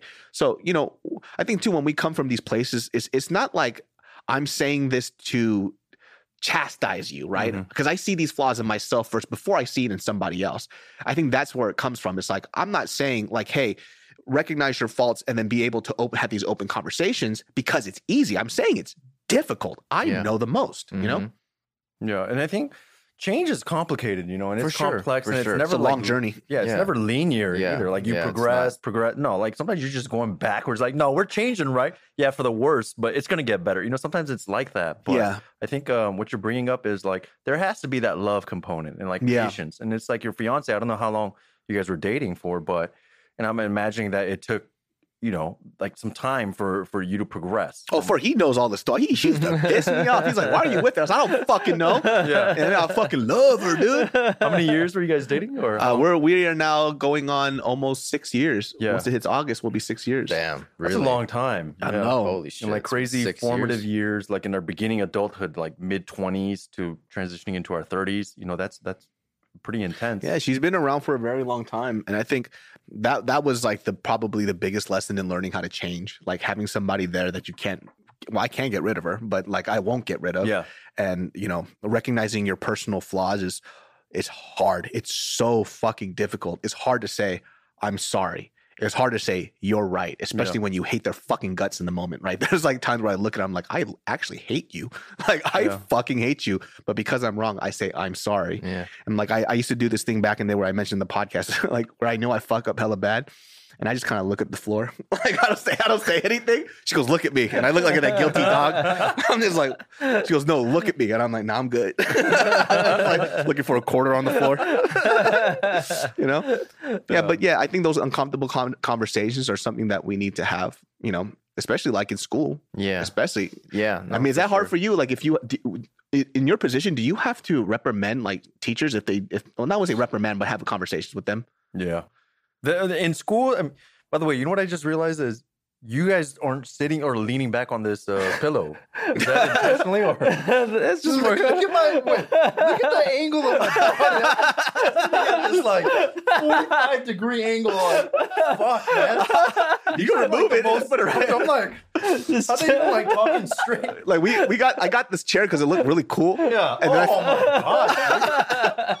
and then I figured out it's way more comfortable without the actual cushion yeah, here. without the cushion, it's easier to. Yeah, thanks for the tip, dude. I was literally like, pro- like consistently sliding Yeah. like this. I was like, why is he sitting up so proper? It must, it must be the assistant principal in him, dude. No, but um, oh, adults, yeah, like seriously, in schools and education, the kids aren't the problem. Mm. It's the adults, and it's not the parent. It's not outside factors as so much as in in you know internal factors. And I think, um, like going through administrative consequences for teachers and staff is my least favorite you know portion of that job. And it sucks because you were like we're supposed to be on the same team and this is someone who like reports to me or i'm like their direct supervisor and now all the the the trainings and tools that i used in the classroom i still employ with teachers you know because it's still the same field and it's still relevant Right. so I'm prioritizing like relationships and trainings and being like their biggest cheerleaders and advocates. But when I have to like reprimand someone or write them up or take it up to like, you know, a couple different levels or like request a transfer or even a dismissal, you know, it's it's just it kills my soul as an educator. Like I lose hope literally and like I failed this one educator. We couldn't prevent this from happening. Um but and, and I'm often seen as I'm already the bad guy, right? Yeah. more so than the the principal because the principal all the shitty things that they don't want to do they they assign to the vice principal Yeah. You Like, deal yo, with that shit, John. john there's like this really irate parent right now and before i was like okay cool like so what are you gonna do like can i learn from you he's like no you're gonna step in there just let me know how it goes and i was like all right so that's how it works but you know it, it, it sucks because part of it is like you know with kids they, their saving grace is always like well they're young they don't know you know they can learn they can get better but when you do it with like a 60 year old person or like 57 couple years away from retirement individual it's like mm-hmm. damn you know Yeah. there's not much i can do to you know change this They don't give a fuck. Yeah. Or like just thinking about 30 years of what you were doing with all these different groups of kids. It's it's really heavy and it's not something that I that I enjoy, but it's necessary. It must be really awkward, like if you're you as a like a young thirties talking to the sixty year old man. It's like, let me talk to you about your behavior. It's like, what the fuck? How fucking dare you, bro. So like the the charter world tends to have younger educators. And Yeah. so I think um I don't know if you asked or you asked like how did you get into the charter world? It's Yeah. because I graduated from the teaching program right when the recession hit. So budget That cuts is the education. worst time. it's the worst time you know Yeah. like automatically like 20 30% of the job sectors just disappeared they vanished or anything. It may not have been that much but the, even the positions that they posted they were just being flown for internal candidates to like move them around. No one was going to get hired. But there are a lot of these charter schools in really like tough areas where they were hiring so that was my start. And i specifically joined a program that focused on urban ed and so it was like a seamless transition but there were cats coming from like the OC is like I did not sign up for this shit. Oh, I yeah, they don't have probably the- got eaten up. yeah, and I and like I had the same treatment, but it was like at least I had at least a year of understanding or just learning this is what you're gonna expect. Whereas they thought it was like, oh my god, they're gonna love me. I love school. That's why I became a teacher. You They know, don't that give a kinda fuck about you. thing. They don't give a fuck. Yeah. yeah. What's what's like something that like a student has done to you before, like when you first started? Man, I mean the like which story? I know. the Like, list is How much endless. time you got, buddy? the list is fucking endless, man. I mean, there are things that the Jackie Chan one. Uh, that- yeah, that one was the first like act of defiance or someone who pushed back where I was like, okay, this is pretty funny. Like, but this is what I should expect, you know, until I can get better. yeah. And for me, I'm very performance based where it's like, um, I want to keep getting better. I got to outdo my last performance. Um, but it was, it was in class and this kid was just cutting up and she was just, she had so many opportunities. And I'm, I'm sure my, the, the class was chaotic, but she was part, like just the most chaotic. And so I don't know if I did this intentionally or not, but I was like, all right, you're fucking out because you seem like the leader. So I got to make an example, you know, and then everyone else is to fall in line. And I don't know if that's what I really thought in that split second, but looking back on it, I think that's what I did. And I said, all right, that's it. Like, you know, student, you, you had chances, we did this. You need to go. You, you need to get out of class." Yeah. And just like I ain't moving. Like I'm, I ain't going nowhere. Like I don't give a shit. So I was like, I don't think you heard me, right? So I, me thinking like I'm a thug, Yeah. turned around. I was, I don't think you heard me. Like you need to get the F or whatever I said like out of class. And she said, "All right." Da, da, da, da. And I started walking away, thinking like, okay, I gotta like save face or I Yeah. gotta like send an email to the principal because I might be asked out for my behavior. Yeah. But she said something. It's like Jackie Chan. I was like, I turned around and was like, "Did you say something? What did you say?" I said Jackie Chan, motherfucker. And for the rest of like that class, I was just known as Mr. Jackie Chan. And there's nothing I could do that I can escape from. And it consistently reminded me of that incident where I failed to act properly to de-escalate. Yeah. You know, to figure out like why was she distracted, all that thing, and maybe she needed a break. Maybe she should have, you know, gone down to the principal's office. But when she came back, the opportunity to rebuild that Was gone. it was gone. It was gone because of the way I acted, you know. And some people will say Oh. like, "No, but you're taking too much ownership. You know, she can't victimize her. She shouldn't be doing that." You're absolutely right. But if I start thinking along those lines, what am I going to actually change? I mean, and there there's standards, right? You as an adult and as an educator, you have to show restraint, right? You can't get baited into like an emotional response, especially when you're kind of aware of what the situation is going to be. Yeah, but the funny thing is too is like we're humans. You know, we're educators. Yeah. Of course, and of we- course, we not should be able to robots, make yeah. mistakes. Yeah, yeah, but I never. I never restored that with her, and she was cool. So at the end, I mean, at the end of the year, we we didn't get along, you know, but we like saw eye to eye and we Mhm. tolerated each other. But after my training, I realized, and this happened after I started receiving receiving some of those trainings that I alluded to, was I did something similar to another student, a female student, in fact. And then like after that, I realized like female pushback is a trigger for me, especially when they like, you know, get real like loud or they just like because I felt, you know, some of my things were being threatened.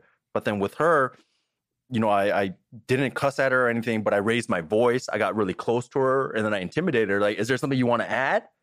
Nah, that's what I thought.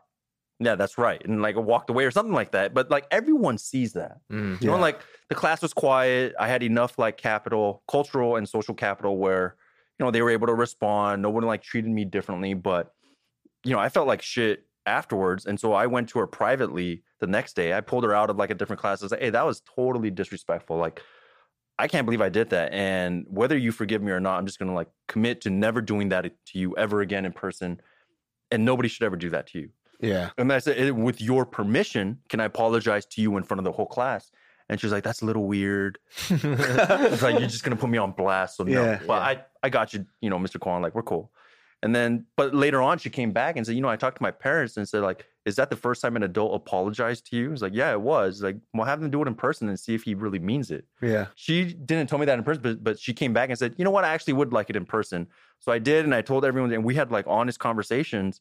And people were like, yo, like, Mr. Kwan, are you serious? Like, no one ever apologized to her. We're just kids. Yeah. But that kind of like, then that became my favorite class Mm. Yeah. for the rest of the year. You know, Mhm. they doing things like that like really humanizes mistakes. Yeah, for sure, for sure. And It's holding yourself accountable. Yeah. yeah. I'm not That saying must that. have been so fucking hard because I'm because I wanted to be a teacher. I would have I'd be roasting these kids. Dude. All I've been doing.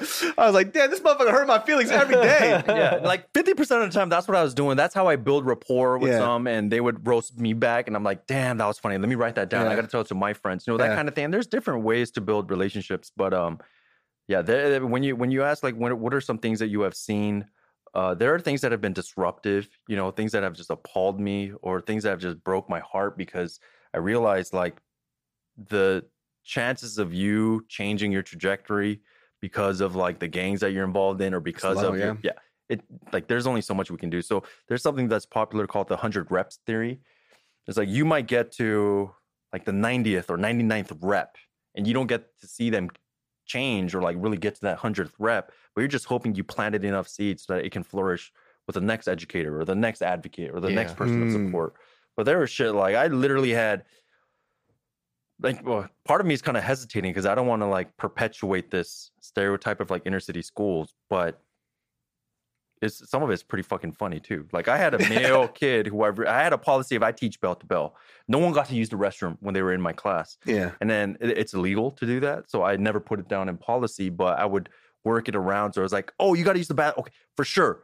You're next, but we just got to get through this activity. Let me show this video first. So I kept like stalling, and so kids after a while started saying, "Yo, we never get to this. Okay, let me see your restroom pass. There's no fucking names on here." You know? I was like, "No, it just happens." But you know, we'll talk about that later. Let's get Yeah. this video. You know, or like Yeah. you got to do your partner talk first. You know, and people were like excited, but kids don't use the restroom. Like, how many times do you have to use the restroom when you have to go to the movies, but you don't? Because it's dope, you know. Yeah. You don't want to miss anything. Oh, I'll go to the restroom just to fucking chill for a hot second. yeah. and then because you know once kids value their experience they don't want to like move away from it and i think i was fortunate enough to learn how to like cultivate that but there was this one kid who was like yo mr kwan i just drank like two monsters i have to go to the restroom i was like okay cool so i kept like stalling and and when i was a teacher we taught 100 minute blocks those block periods Damn. Oh shit. That's a long fucking time to be sitting in the class, man. Yeah, like fuck this shit. this guy was he was like a hard he he had like a lot of street cred yeah. you know but because he behaved in class you know that's actually what helped champion a lot of like the things that we are able to do but he asked uh, like four or five times and was like yo mr kwan i gotta fucking go you know and i was like all right but we, we're just gonna take care of this activity first he's like mm, i love you mr kwan but i gotta do this and he took out a bottle like one of the Oh, and he monster had- can- he peed in my class That's fucking funny. yeah and i was like interacting That's with someone. fucking I heard- funny. i was like fuck you know but i mean like those are like comical things but i've also That's seen fucking funny. It's like, well, this backfired a little bit. yeah. And so after that, I got called into the office. I got reprimanded. It's like, Yeah, okay, did he ask you this many times? Actually, we polled, we did an informal poll of all your periods. We looked at your restroom pass, and you have like no one using the restroom. we have to write you up because the parent's complaining. Yeah. You know, because we they, they tried to discipline him, and I was like, don't worry about it. You don't have to. He's like, no, for the optic of optics of things, like we're gonna suspend him. I was like, no, this one's like on me. Like you can't suspend him. And but the parents complained, and then that's how like it kind of just unraveled.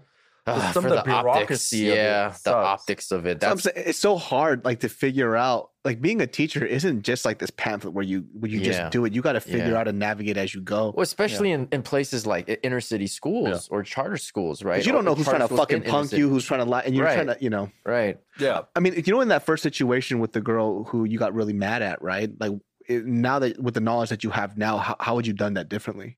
Well, I one the hard rule that I started making was I don't yell at kids. Yeah. I can't. You know, because it's it's it's triggering. It's also ineffective, and like I lost the argument as soon as I raise my voice. I'm um physically demonstrating that I cannot convince you guys. So I'm doing something that's just like getting loud, and it's so you know ineffective that I stopped doing it. And anytime I would I would like share some of these things like with my class. This is how I built community. I was like, this is where I'm coming from. Here are things that I will commit to, and I'm going to honor your space. I like value your opinions. You're not like my minions, and I I'm, I'm an authority figure, but I never want you to feel like I'm an authority figure. The authority figures that you may be used to in your lives. I'm not your peer, right? But I want you to understand that I like we are on even playing fields in this classroom of education and learning.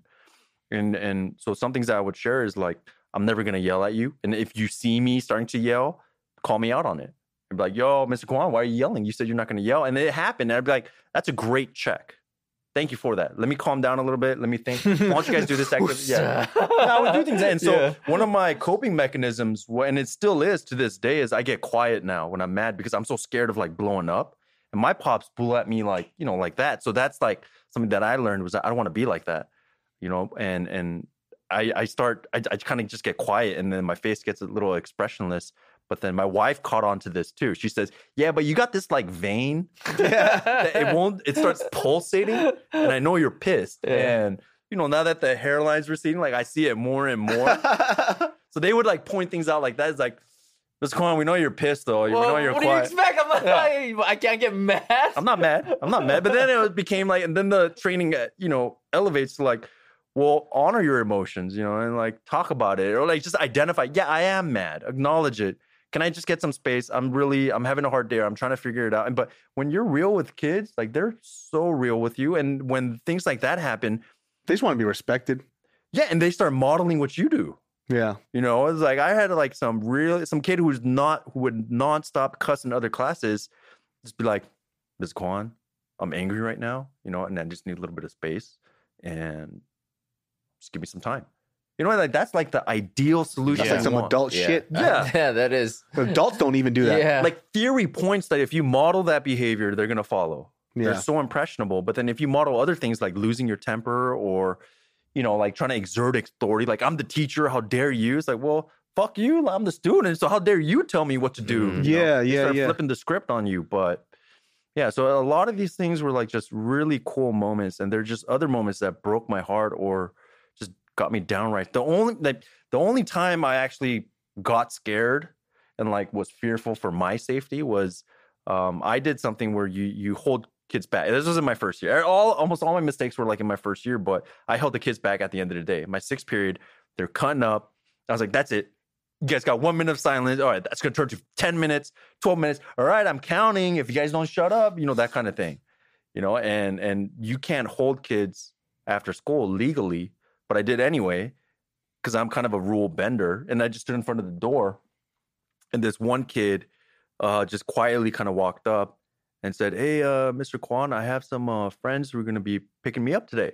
Uh, so I think they're waiting for me. It's in your your best interest to just let me go." And I was like, "No, you know, you got to sit down." And I, I like this kid. We had a relationship. I was like, "You got to sit down. Everyone's part of the same thing." He's like, "No, but I did all my work." And I think what you're doing is unfair because you know I've been trying to like turn it around in your class, and he was. I was like, yeah, but you know we're we like we ride together, we're a family, and so you got to sit with everyone. And he said, okay. Well, Mr. Kwan, they're waiting for me, but maybe next time they're waiting for you. Oh shit. Yeah, and then that like it, the implications of it didn't like register, and I didn't react to it.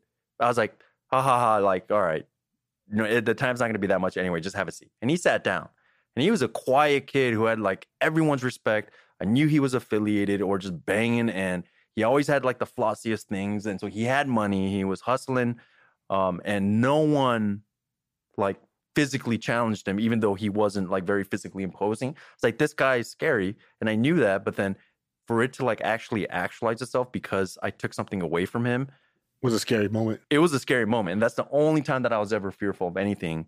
Um, and he actually didn't make it. He because I I keep tabs on like a lot of the students who I had relationships with. Uh, he got locked up for a pretty uh, hefty crime. Um, so I wrote to him, but then I think he he didn't want to interact because his cousin was a little bit younger with my school. And he was just like, no, he's not responding to any of us. So he's like just in a really dark place. But he had that kind of like internal strength to do that to a teacher, like to make an over or covert, whatever you want to call it, threat like that. But Mhm. very low key, but Like, yeah, I- but it big would've been worse impli- than, I'm gonna fuck you up. right? Or No, for sure, homies for are gonna sure. ride on it's you. like it's like a cerebral attack. when it's you know? quiet like that, that's when I get scared. It's Yeah. like, ah, because you know the threat is real. Yeah. you know he doesn't have to like yell and shout and pound his chest. It's like I'm letting you know. Yeah. you're gonna get some work done on you. and so like the I, I forget if it was like the next day or if it was a Friday, whatever it was in, in the time sequence. But I remember talking to him, trying to talk to him afterwards about it. He said, "I don't know what you're talking about."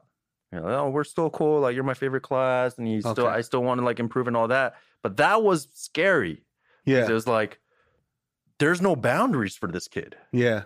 That level of like the It's like we're cool, flight, but don't cross me. yeah, Yeah.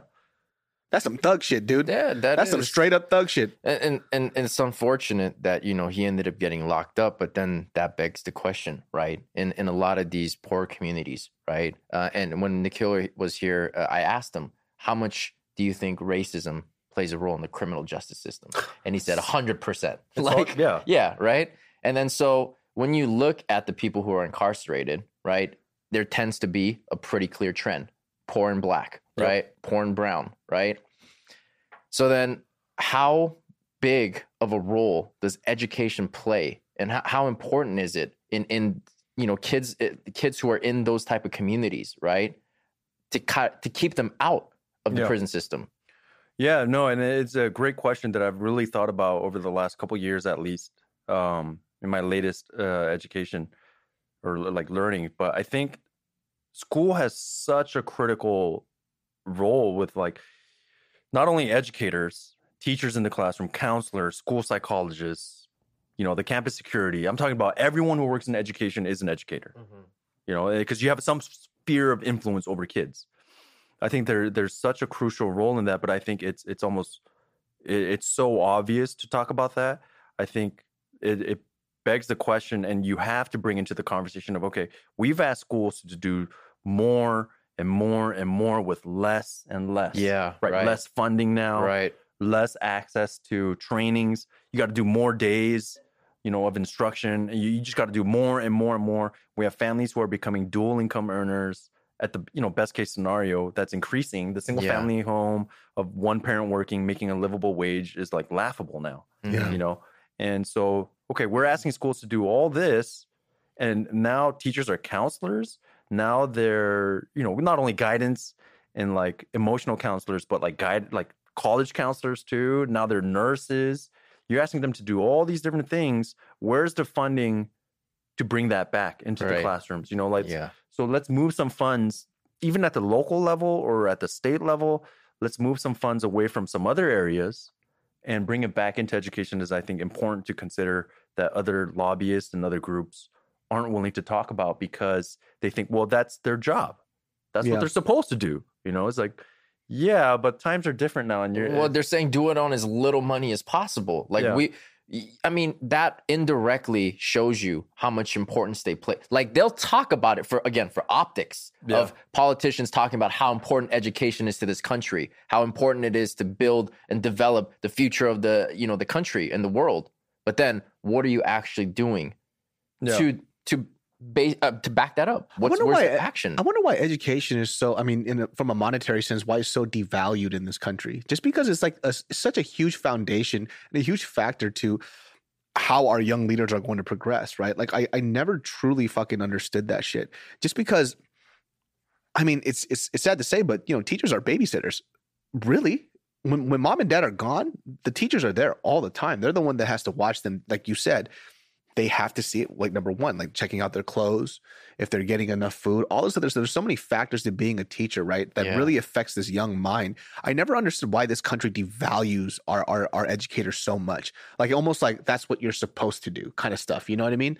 And it's it's more important than that. I think if anything else, we want to talk about like defunding the police or whatever, whatnot. We'll take some of that fucking money and put it into yeah, and educators. then that's I think what's on the table for Yeah. this these type of discussions. Yeah, right because now. let, let's let's go at it at the root of the problem. Let's start with the source. Let's fix them here before they become like these adults, right? Mhm. And I mean, I, preventative instead of reactive. Right, yes, exactly. And I really, really do like after school programs. I think help. I mean, for me, I didn't really go. I had to go work in my parents' store, Yeah. but I know like after school programs helped a lot of people out, specifically kids in sports. Yeah, and I think statistically studies will back that up too, right? One hundred percent. Yeah. One hundred percent. Yeah. And I think the impact an individual teacher, or you know, you could even uh, expand that to a group of teachers or to all teachers that can have on like individual lives. And it's it's so important for individuals. But I think when you're looking at like widespread change, like you guys are talking about, it has to start at systems. yeah, I think part of that is, yeah, there's the federal government, but a lot of education, because every demographic, every region is so, you know, it's different. The one size fit all, you know, model doesn't work. Exactly. Yeah. And so then you look at like local politicians, like what are like the, the you know the the bills that they're supporting? What are like the changes that they're advocating for? But everyone shies away from education because it's so fucking complicated. Mm. It, it there's no Only- there's only- no monetary gains from it. Yeah. Only talk about it, Yeah, right? they'll talk about Yeah. we need to reform them, but they'll give you like the same exactly. Exactly. 20 years ago it was like smaller class sizes, you know, higher paid teachers Yeah. or yeah. More money in education. yeah, more money for after school programs, you know, and, and for for individuals who may not have yet even really thought about education for Yeah. 20 years. Yeah. The fact that it's in your brains is that it's probably, you know, It's it- just become a checkbox to these Yeah. people. Like, in order to make sure I have the basics covered, this is what I need to check off. Because like yeah, when yeah. I went to when I wanted to be a, a teacher, right? It was obviously because of of educators that I've been in high school that they affected my life. Mhm. So I was like, okay, so I want to do this too. And then you know, my dad talked about pay. I was like, it can't be that fucking bad. But it was like in the e, in EGUSD, it was like twenty eight k. Yeah. I was like, what? I'm gonna have to suck dick.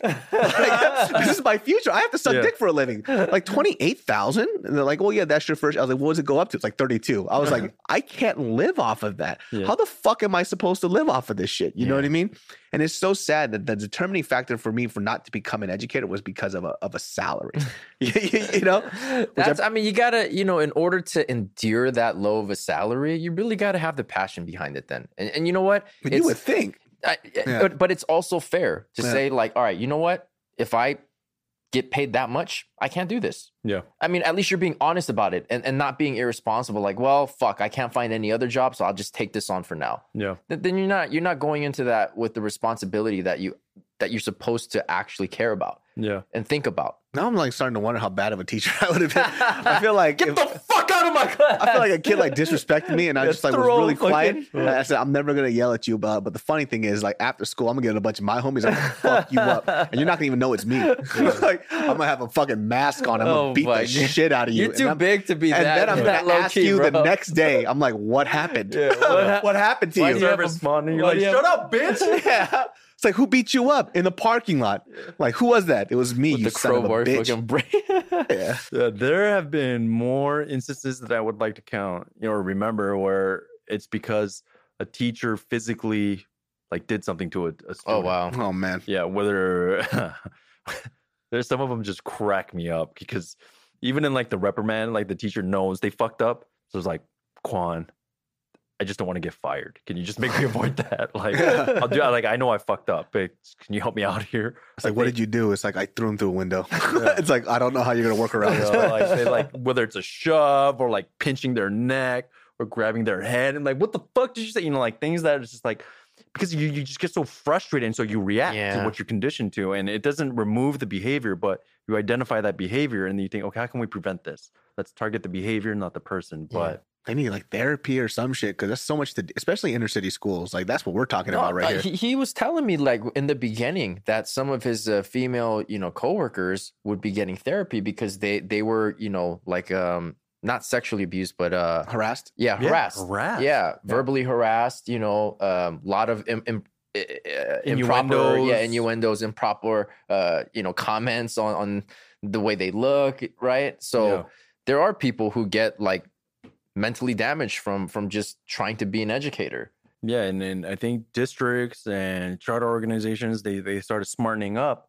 Um, I think you know on a, a a moral standpoint, just to prevent this from happening and making it better, but also from a financial standpoint, because they're one lawsuit away from being sued. You know, a teacher says, "Oh, student ABC said this." Maybe the stereotype is a student, the teacher has issues with class, classroom management. Maybe they're new in their career, so it gets kind of dismissed or swept under the rug. Teacher starts documenting it. They lawyer up. They say this happened. There's actual evidence of video footage. or building like yeah. a year long case. Yeah. Boom. That's like a million dollar lawsuit plus. You Yeah. know? But yeah, it's, Yeah. it's complicated. So like for you, um, what do you think it was that really guided you and helped you to persevere like those beginning years? Probably when it's the hardest. Not to say that it got e- easy now. I'm still I'm sure there's still a lot of challenges. And that's my second question. Like what do you see as the biggest challenges in like inner city schools or in charter schools that are in inner city neighborhoods? Yeah. I think to that first question, it's 100% my wife, Mm. right? She is my rock. And when I started my teaching career, she was there. You were there when I first started dating Yeah. her. But um, one thing that kind of like started off our conversation was um, she was saying, Oh, I wanted to be a teacher, you know, and um, I'm not going to go down that route, but do you need help like setting up your classroom? And it was like my first year. And I was like, all right, shit, none of my other significant others offered even to help, you know, and we weren't even dating at the time. We are just, you know, uh, uh, not friends. Well, so this guy, No, this it's guy's like, how do I, scoundrel.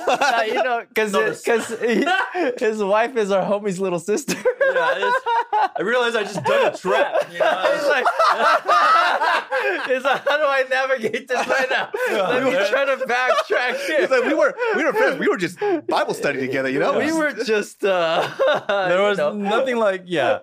We're It anatomy. even I just realized the the start of our relationship was not on very, you know, like noble terms. You know, I fucked over. I didn't fuck over. I, I'm dating my uh, one of my closest homies' younger sister, and then Yeah. he.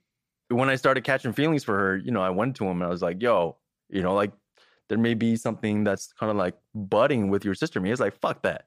I was like, "You're, you're not doing it." Immediately, Of course. I don't think so. I think, I think that would be the standard response. It's Like, like, you- you're not doing it, man. Like Yeah. that that's just not gonna happen. And and I think he's a pretty aggressive fellow, but then he ended up saying, like, please, just don't. yeah, Like it just makes things complicated, you know? And the the con- additional context is that he we had two mutual friends who did the same thing, and he actually gave permission. But I think Oh, that that's why. yeah, That's the why friendship was forever tainted, and he was like, "Yo, I like two other friendships are like changed. I don't want that to happen." And and I said, "Fuck that! I'm gonna do it anyway." But it worked out. yeah, it worked out. Worked out for know? the best. Best case scenario. It worked sure. out, but uh, I don't even know how we started talking about. How did I trap myself? because you said she was the inspiration. Oh for yeah, your- she was my bedrock, and so who like I I never really complained about teaching or the things that I was like really struggling with with you know my peers. Definitely not like my I don't have a great relationship with my parents, you know, but it was it was my wife, and she was always there. So having a good support system is I think critical. Mm. And then I think um, for some demographics, like going into the teaching field for financial reasons, it's like a failure.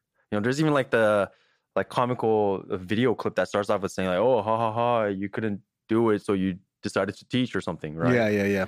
And um, yeah, but that wasn't the case for me. Like my parents were incredibly proud that I cannot believe that you decided to be a teacher. Oh God, not my parents. Yeah, it didn't start off that way. My dad was like, "You sure you don't want to be a lawyer?" I thought you. What happened to that criminal defense? My, I could, the exact thing my dad said. I was like, I want to be a teacher. He goes, cool. So you want to be poor? yeah, That's exactly what he said. So you want to be a failure? I was like, that was fast. yeah. The value of ed- education is like sacred in my family, and so that was really cool to have. And then a lot of my friends, a lot of them who were making a lot more money than I was, would still be like, eh, we would be out at yo, we'd be at like bars in K Town.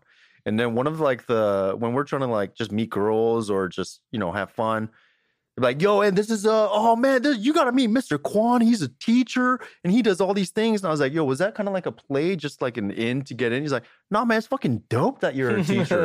and so I was like, what the fuck? I'm getting all this like street cred, like Kwon Song Sang, you know. so like having that support system was instrumental, but other things was extending that support system into the school. And so I had a lot of like like-minded peers who are still a really close group of friends, and we still meet up. We're all in different like some even moved out of education, but we're we're like our education, our teacher homies. Mm. We're we're still connected. We have like a chat and all that. And I think um, what helps is the ongoing training that I received Yeah. was not only like, okay, you got to be hopeful. You know, it's not lip service. It's like you got to be hopeful because here's the training that we provided you. Now do it, and we're so excited to see what you're going to do with it. So I always had a lot of like champions and like cheerleaders next to me, and I had a lot of mentors. I'm of the type, you know, like if if I'm not good at something, but I see someone doing it really well, I have no shame in saying like, of course. like yo, Yeah. that shit was sick. How'd you do it? Yeah. like can i talk to you Yeah. can i buy you a cup of coffee can i sit down with you or can i go with your approach let me break it down to like a granular level because i thought some people were saying like oh the art of teaching i was like no because i'm going into like you know a handful of teachers classrooms and i'm seeing something similar i just can't i don't i don't know how to label it and then I, I started like really reaching out for mentors who i still keep in touch with when i have issues now or problems i can't solve i'll reach out to like my support network and my mentors and it just it just keeps you going because it really takes a village, you know. And I took that to heart. And so these are things that I would share with my students and say, hey, when you can't figure out that problem or you're struggling with that essay, that's why I'm asking you to create this group, you know, of your peers. Share your numbers right now. It's like, nah, like Mr. Quan, I'm like, like, hey, Hey, I don't want to talk to this. yeah, share your numbers right now. Yeah. This is why. And they're like, Yeah. oh shit, this guy's serious. So I was like, yeah. where, where, what are you from? You know? Yeah. I Uh, well, I don't think our families That- get along, That's but like like the my number. right? Yeah. That's like Oh, the see, shit, yeah. conversation that you gotta have, right? It's Yeah. like what what what street you on? Yeah. you know. Yeah. So things like that is just like really when you when you have experiences like that, I feel very fortunate because a lot of those things I couldn't control. It's just I was fortunate that these people were available, you know, because I've had instances like even in my current role right now where I reached out to someone it's like, "Hey, how'd you do that? Can I figure that out?" Or you know, I really like that. I want to mimic it because that's something that uh, that I think I could I could do, and you know, I want to work with you more on that. And they're just elusive. You Yeah. know, it's just like, mm, you got to wait a little bit, young buck. I don't know how many years you had in this. this Yeah. I'm like, yo, th- this isn't my first year. You know, it's my fifth year. It's hard like, sometimes though, because like when I see younger people, they ask me for advice in their career path, right? Like, oh, I want to do like comedy, and I'd be telling them, I was like, bro, I don't know. like, Yeah. I, I wish I could tell you something, right? Because I'm trying to figure it out Yeah. still. It's so it's hard sometimes, right? Because sometimes when they see like, okay, well, how did you do this? And I'm like, I don't fucking know. Like I've never had the time to stop and think how, right? Yeah. And I just did. And so like because it, constantly evolves and change. So I guess I guess kind of see like maybe sometimes it's hard for people. It's like how it's like okay, well, like if somebody asked me, well, how do you do YouTube? I would tell them you fucking do a video and you upload it. you know, they're like, well, what are the specifics? I don't Yeah. fucking know. Yeah. You know what I Figure mean? it out. What's Yeah. your lane, yeah, right? Yeah. I was like, just I don't know, be passionate about something and commit to it. But you know, sometimes people want specifics about stuff, and I was like, oh shit, I don't think I've even thought about the specifics. So Yeah. it's- yeah, and then you can't hold anyone against it for Yeah. that approach, whether whatever whatever's going on in their life, their life situation, or just the desire to to mentor or like pass Yeah, on information. Like, sure. If you don't have it, that doesn't mean you're you're a sucky person. you know? Or, or not, not to mention, some not everybody can be mentors. Too, Yeah. right. yeah, or even like um, you know, you may disagree because of the Sacramento Queens jersey, but Lakers Kobe was No, notorious for not being a mentor in the Mhm. beginning portion of his, his career. Yeah, He's like, figure this shit out. Watch me. yeah. Yeah. I know and you he, got some. and he was the worst teacher ever. Just to let you know, nobody ever fucking liked him. Just to put that out there. I love. I have a. I have Kobe right there. If you see him, Yeah. I fucking love him. But Yeah. you know, just to let it's, you know. it's, be- it's behind. that Lakers one. got to help Oh, by no some way. dirty referees. Just to put that out there. Yeah, you you guys, did. you guys, You you, did. that's- guys damn well know it. There's, Yeah. it was facts. All, I Can't- know is all I know is we got chips. That's Not we, they did. You guys fucking suck dick. All right? So as far as like challenges go, then you know what what do you think is like a pretty glaring challenge in the environment that you're in? Yeah, I think um like we we can you know talk our ears off about the system, Yeah. but, and then we could also talk about like individual performances. But I think um David, you brought it up is I, I don't think our society values education holistically. Yeah. For sure. You know, and I, I I don't know, I don't have an answer to that. I'm sure viewers will have some opinions. Is it social media? Is it like, you know, the lure of money? Is it the education system is broken and you could succeed in other routes? 100%. You know, and I think that's a fact. But that's that's such a small minority of people. No, and I would even venture to say that, but it's a large enough population Mhm. where you can't just disregard it. You know, it's like, well, you know, I'm gonna win the lottery. I, well, I'm gonna disregard that because you have a one in three hundred some Yeah. million chance. No, I'm talking Like- about like high school dropouts who be who went, who went, who went, go on to be super successful. you Yeah, know? you know what? Very small. Someone actually questioned me on that. It was like, "Hey, like John, you're you seem pretty motivated. We're like, what was your demographics like? Where'd you grow up?" I was like, "Oh, you know, I grew up in like Cerritos. I went to Whitney's, like fucking Whitney or like Shitney because they came from like Norwalk. They actually knew Yeah. about it." And it was like, "You were a fucking dweeb. I'm sure you had like all the access that you had." And I was like, "Like, what are you like all your friends doing?"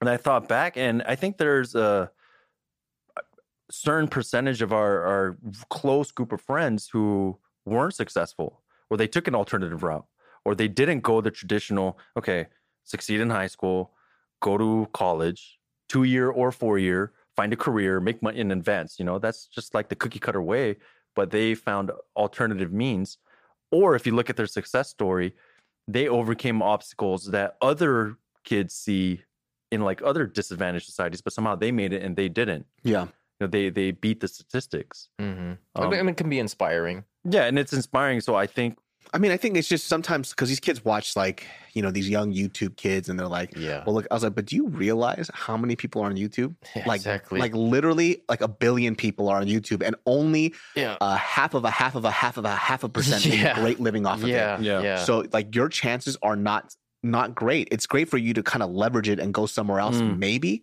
But the the thing is, is like like for example, they go, well, you didn't graduate college, right? I was like, yeah, but I was in that motherfucker for five years, you know. But a lot of the stuff that I'm great at, the only reason why I figured out that I can do this well was because I had those experiences. yeah Period. End of story. Like, where the fuck do you think I learned how to read and fucking write? It was from Yeah. school. Like, the reason why I could speak the way that I do was because of the education that I had. Though it doesn't. It doesn't. It goes hand in hand.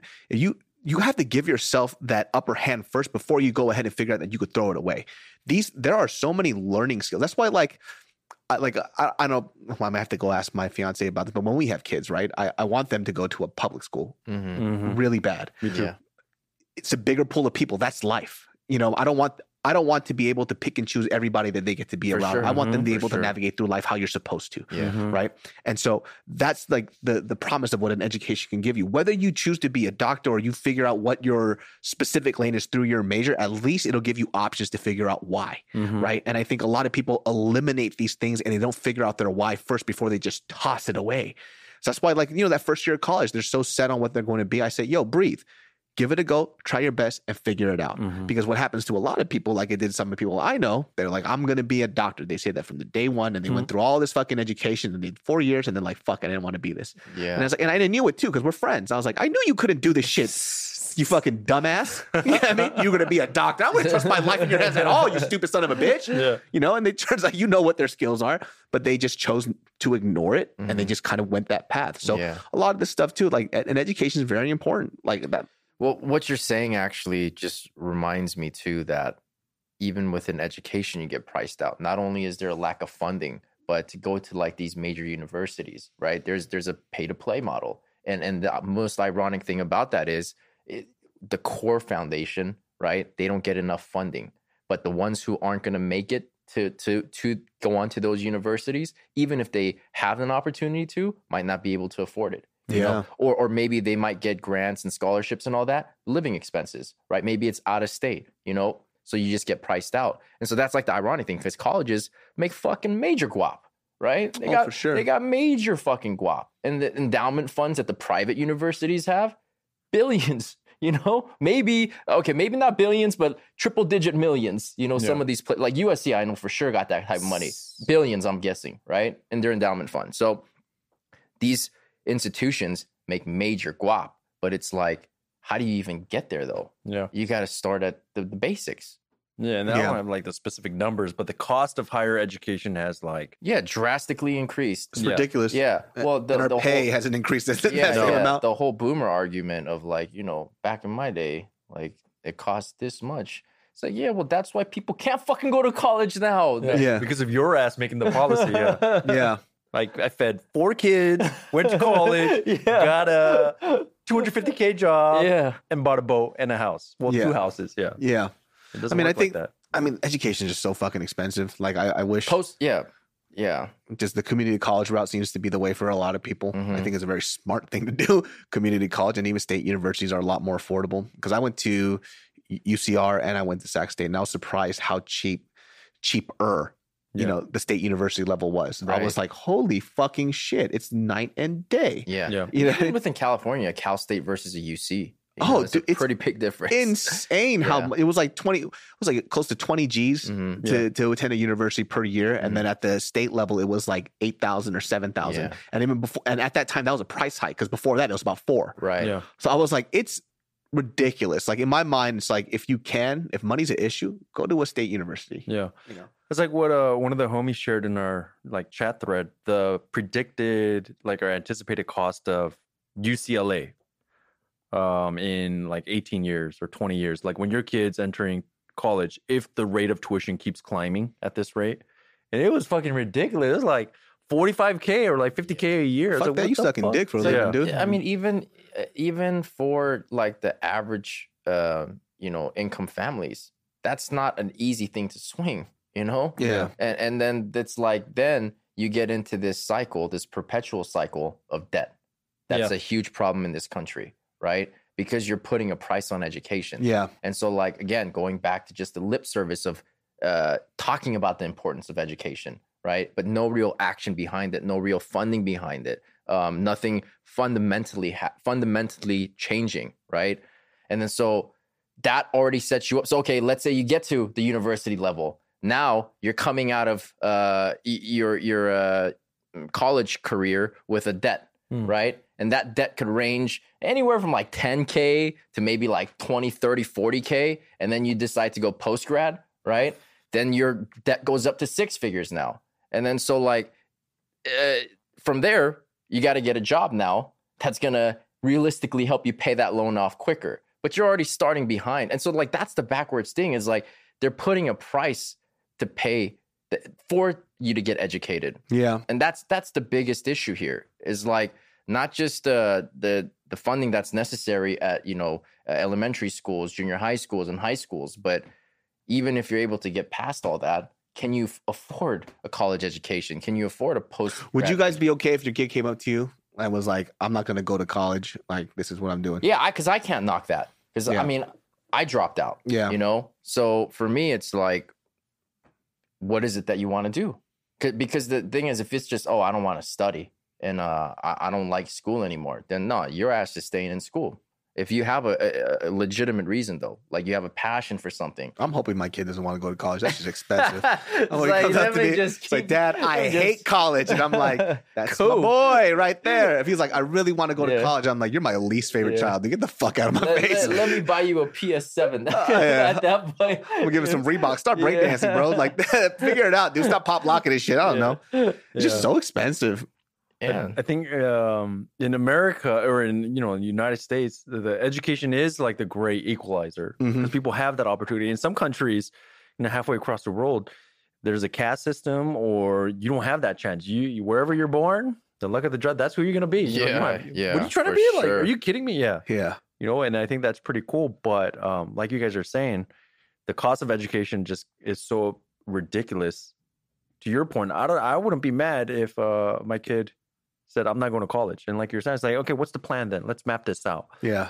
you're sick of this teacher or you're just disenfranchised you don't like learning whatever the fuck. All right i support you but know this once you're 18 i'm not supporting you anymore so you better have a fucking plan. Yeah. whatever it is is okay fuck i'm gonna go to trade school and okay let's look at those like salaries. Let's look at what you need a livable income to live in the areas that you want or the lifestyle that you want. And i think if you start backwards planning a little bit like that to bring some perspective it should be helpful because i know my parents didn't do didn't do that kind of planning with me. They only I mean, they didn't know how right? They didn't have that kind of knowledge. Yeah. they just knew that okay you get these high professions you're going to be happy. Education is important because they come from a country that prioritizes it you know and it's like you better study or i'm gonna beat your ass But Yeah. do i really value education then if you're doing that? So I value not getting the ass whooping. That's yeah. well, this generation has a different problem than us, right? Like this generation has like a burden of choice. Like you guys have a Mm. lot of fucking options. And I always say this is like it's almost arguably harder for you now because before it's like like you know we were talking about how when your basic needs aren't met, those are the things that are prioritized, right? It's like I need to fill this because I need this. Well, now in this other generation that we're seeing that they're not growing up as poor as us. you know, so their their their options are huge, and Yeah. so they're they're kind of overwhelmed. Like they're sitting there, and now because they have so many choices, paralysis of choice. exactly, they Yeah. sit there and they don't do anything at all because now they're second guessing everything. It's like, well, if I go into this route, what if I want to do this, and what if I want to do that? Like our parents didn't have that. It was more like, okay. I need money. I need to feed my family. No matter what I do, this is where the ends meet is, and this is what I need to meet. Now it's like that's not even an option. They don't even give a fuck. They're like, well, well, I'll figure that shit out. You know, I have a roof over my mom and dad are paying for stuff. Now it's like, what do I want to be? That to them, they just don't do anything now. That's that's the thing that I like. I I'm trying to get some of like you know, young listeners to understand is that you keep saying that number one, it's like you don't know what to do. It's like, no, you know what you want to do. You just have too many options. That's the difference. And you're scared that you're wasting your time by choosing one route.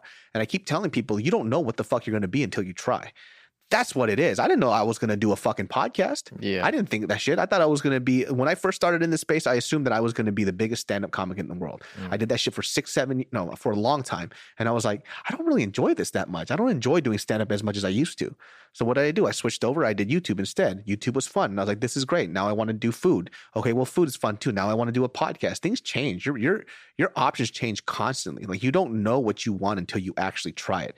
But inactivity doesn't doesn't grow anything. It, Yeah, it yeah, for literally sure. does nothing for you. you can't you can't let it die in, in inside of your mind you know you, you have to take that first step you have to take action and then figure out a, because there's no perfect plan you know like you could plan as much as you want it's never going to go according to Oh, plan. yeah, 100%. And, and, and i think that's something that you know uh younger people will learn as they get older just like we did right we always thought we knew better when we were younger you know like our parents would say something it's like nah fuck that i know better right you know what you're talking about yeah, Uh. but then you learn through your mistakes. But the most important thing is that you do, you commit to something and you take action. Doesn't mean that you have to stick to it for the rest of your life, Yeah. but there's no other way that you're going to find out whether or not that's your lane. And even from that, just just from the process of you evolving as a human being, it might other path, it, it might go into another path, right? And it might di- diverge from there. So who knows? But if you don't do anything and you stay inactive and you're just thinking like, what should I do? What should I do? That's exactly what's going to happen. You're just going to sit there and think, what should I do? That's it. Yeah. Uh, that's the extent of it. Well, that wraps up this podcast. That was fucking educational. It's really great. Fucking outed yourself out with that last piece of information too. Get a nice little knock on your door from her older brother. the fuck, man. Well, do you have anything you want to plug? No, man. He's Not just really. an educator. Yeah, just just doing the good deed. Doing the good deed. He has a cookie business on the side. Yeah. I mean, if, if there was anything, it'd be like I think this BLM. That's something I, I've been thinking about, and I, I talked about with my wife with the BLM movement, uh, which isn't old. It's and, and the things that they're talking about is also like decades old. Right. Civil rights movement. Yeah. Yeah. You know, and I think we we challenged ourselves to be like, what are we going to do to change our behaviors? What are we going to commit to doing and acting? And traditionally, it's always been time or money, right? So are you going to act and like get involved or do something?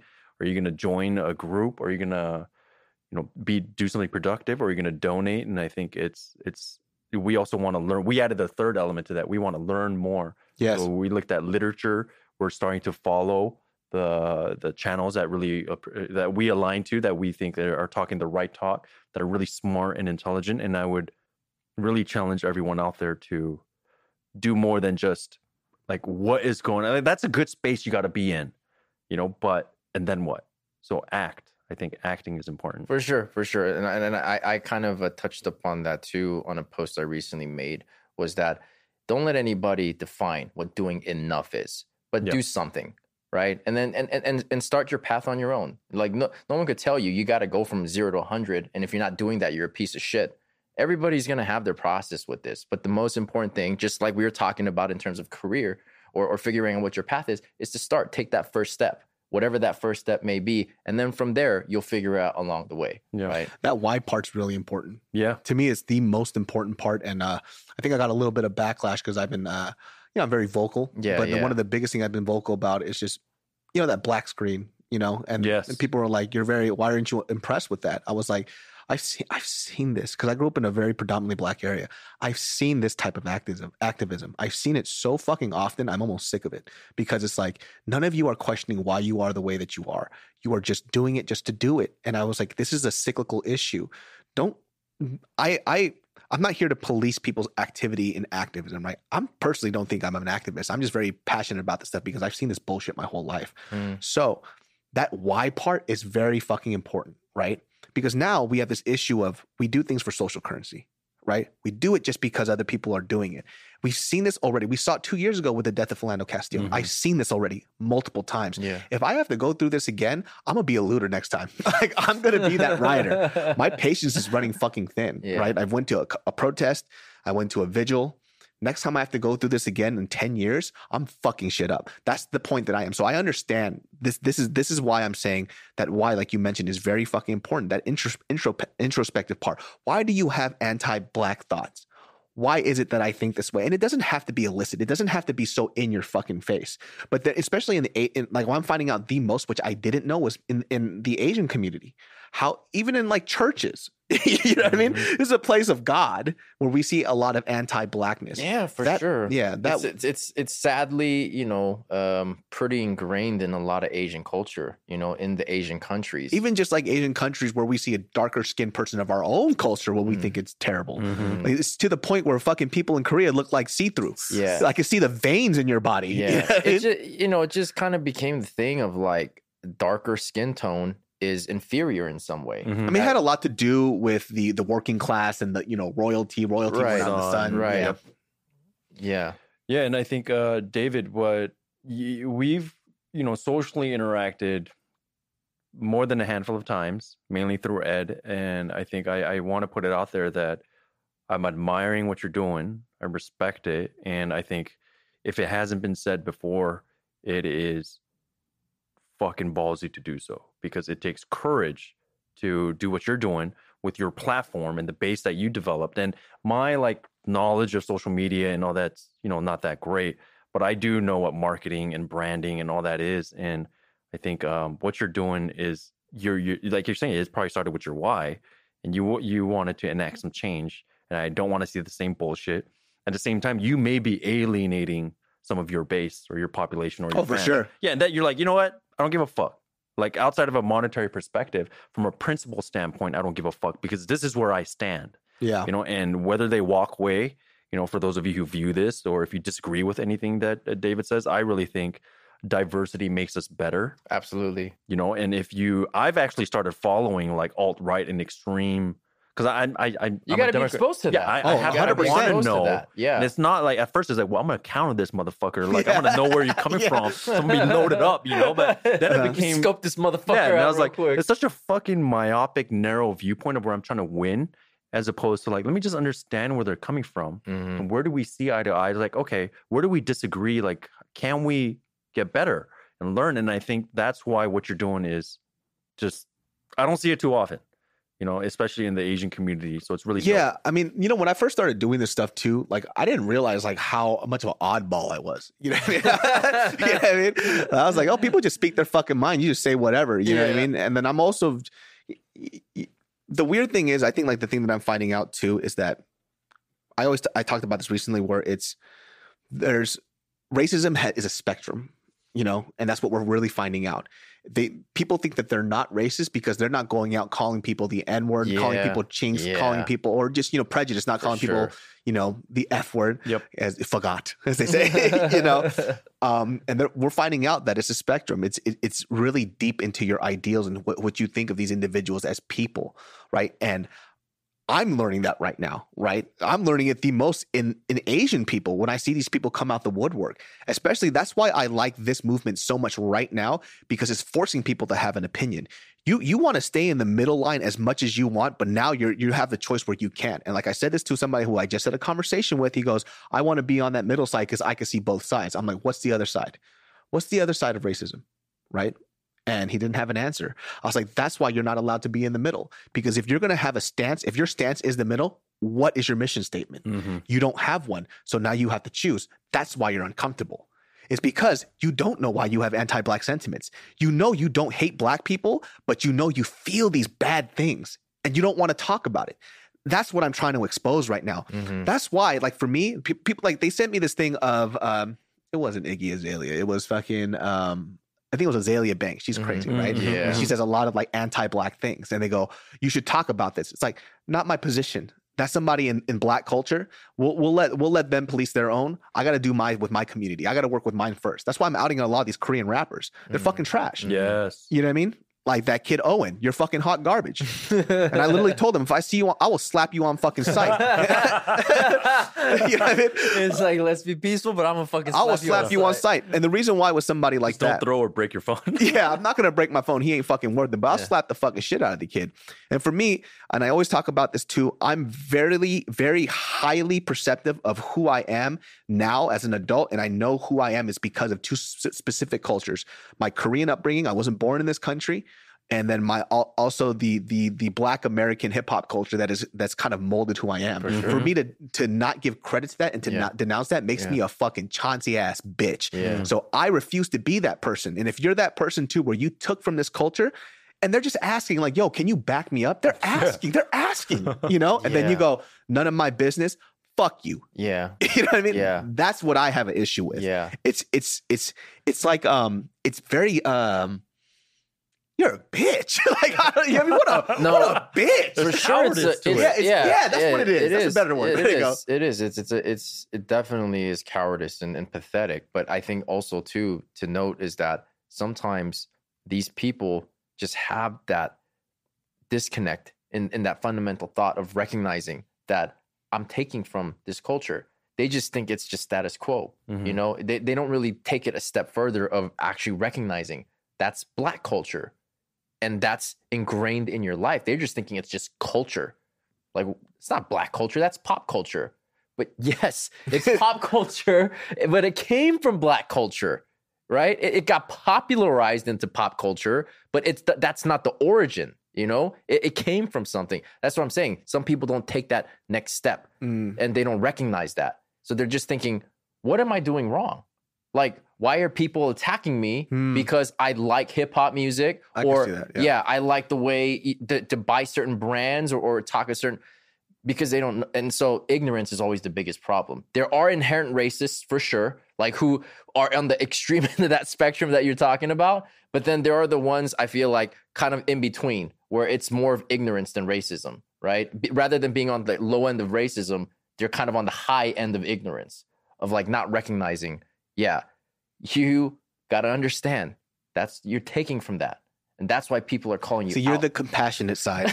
I I am fire and Yeah, brimstone. dude. Slap you on sight, motherfucker. It's hard for me. It's like because I I done that route Yeah, now, yeah, and now yeah. I'm on the fed up side. Nah, I know, I know. It's so, and I think both are equally effective, right? It just depends on who you're talking to, For sure. who, who who has like an open mind. for sure. I think some people don't, and Yeah. that's where I come in with the fist of fury. you know? Falcon punch.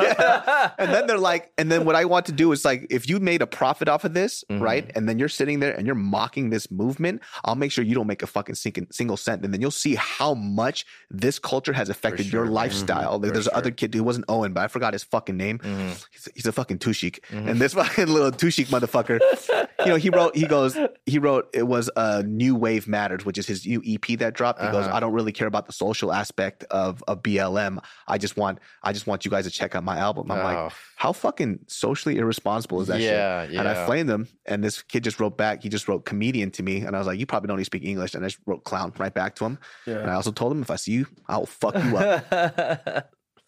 but everybody has a different route, and may God be with you. Praise, praise, Round it out to God. yeah, praise Jesus. Uh, Jesus you have a love lot of you. anger, Uh. and Jesus is the way in the blood of Jesus Christ that will wash all of your sins. 주 아버지 예수 그리스도 이 삼나이다. Every day. well, guys, you guys can catch the Genius Brain podcast on every audio platform out there. You guys know we're here every Thursday and Sundays. Here to entertain you on your uh your commute or whatever the fuck you're doing. Number one podcast. Everybody else sucks. All right, guys, we'll see y'all next time. Peace. All right, peace.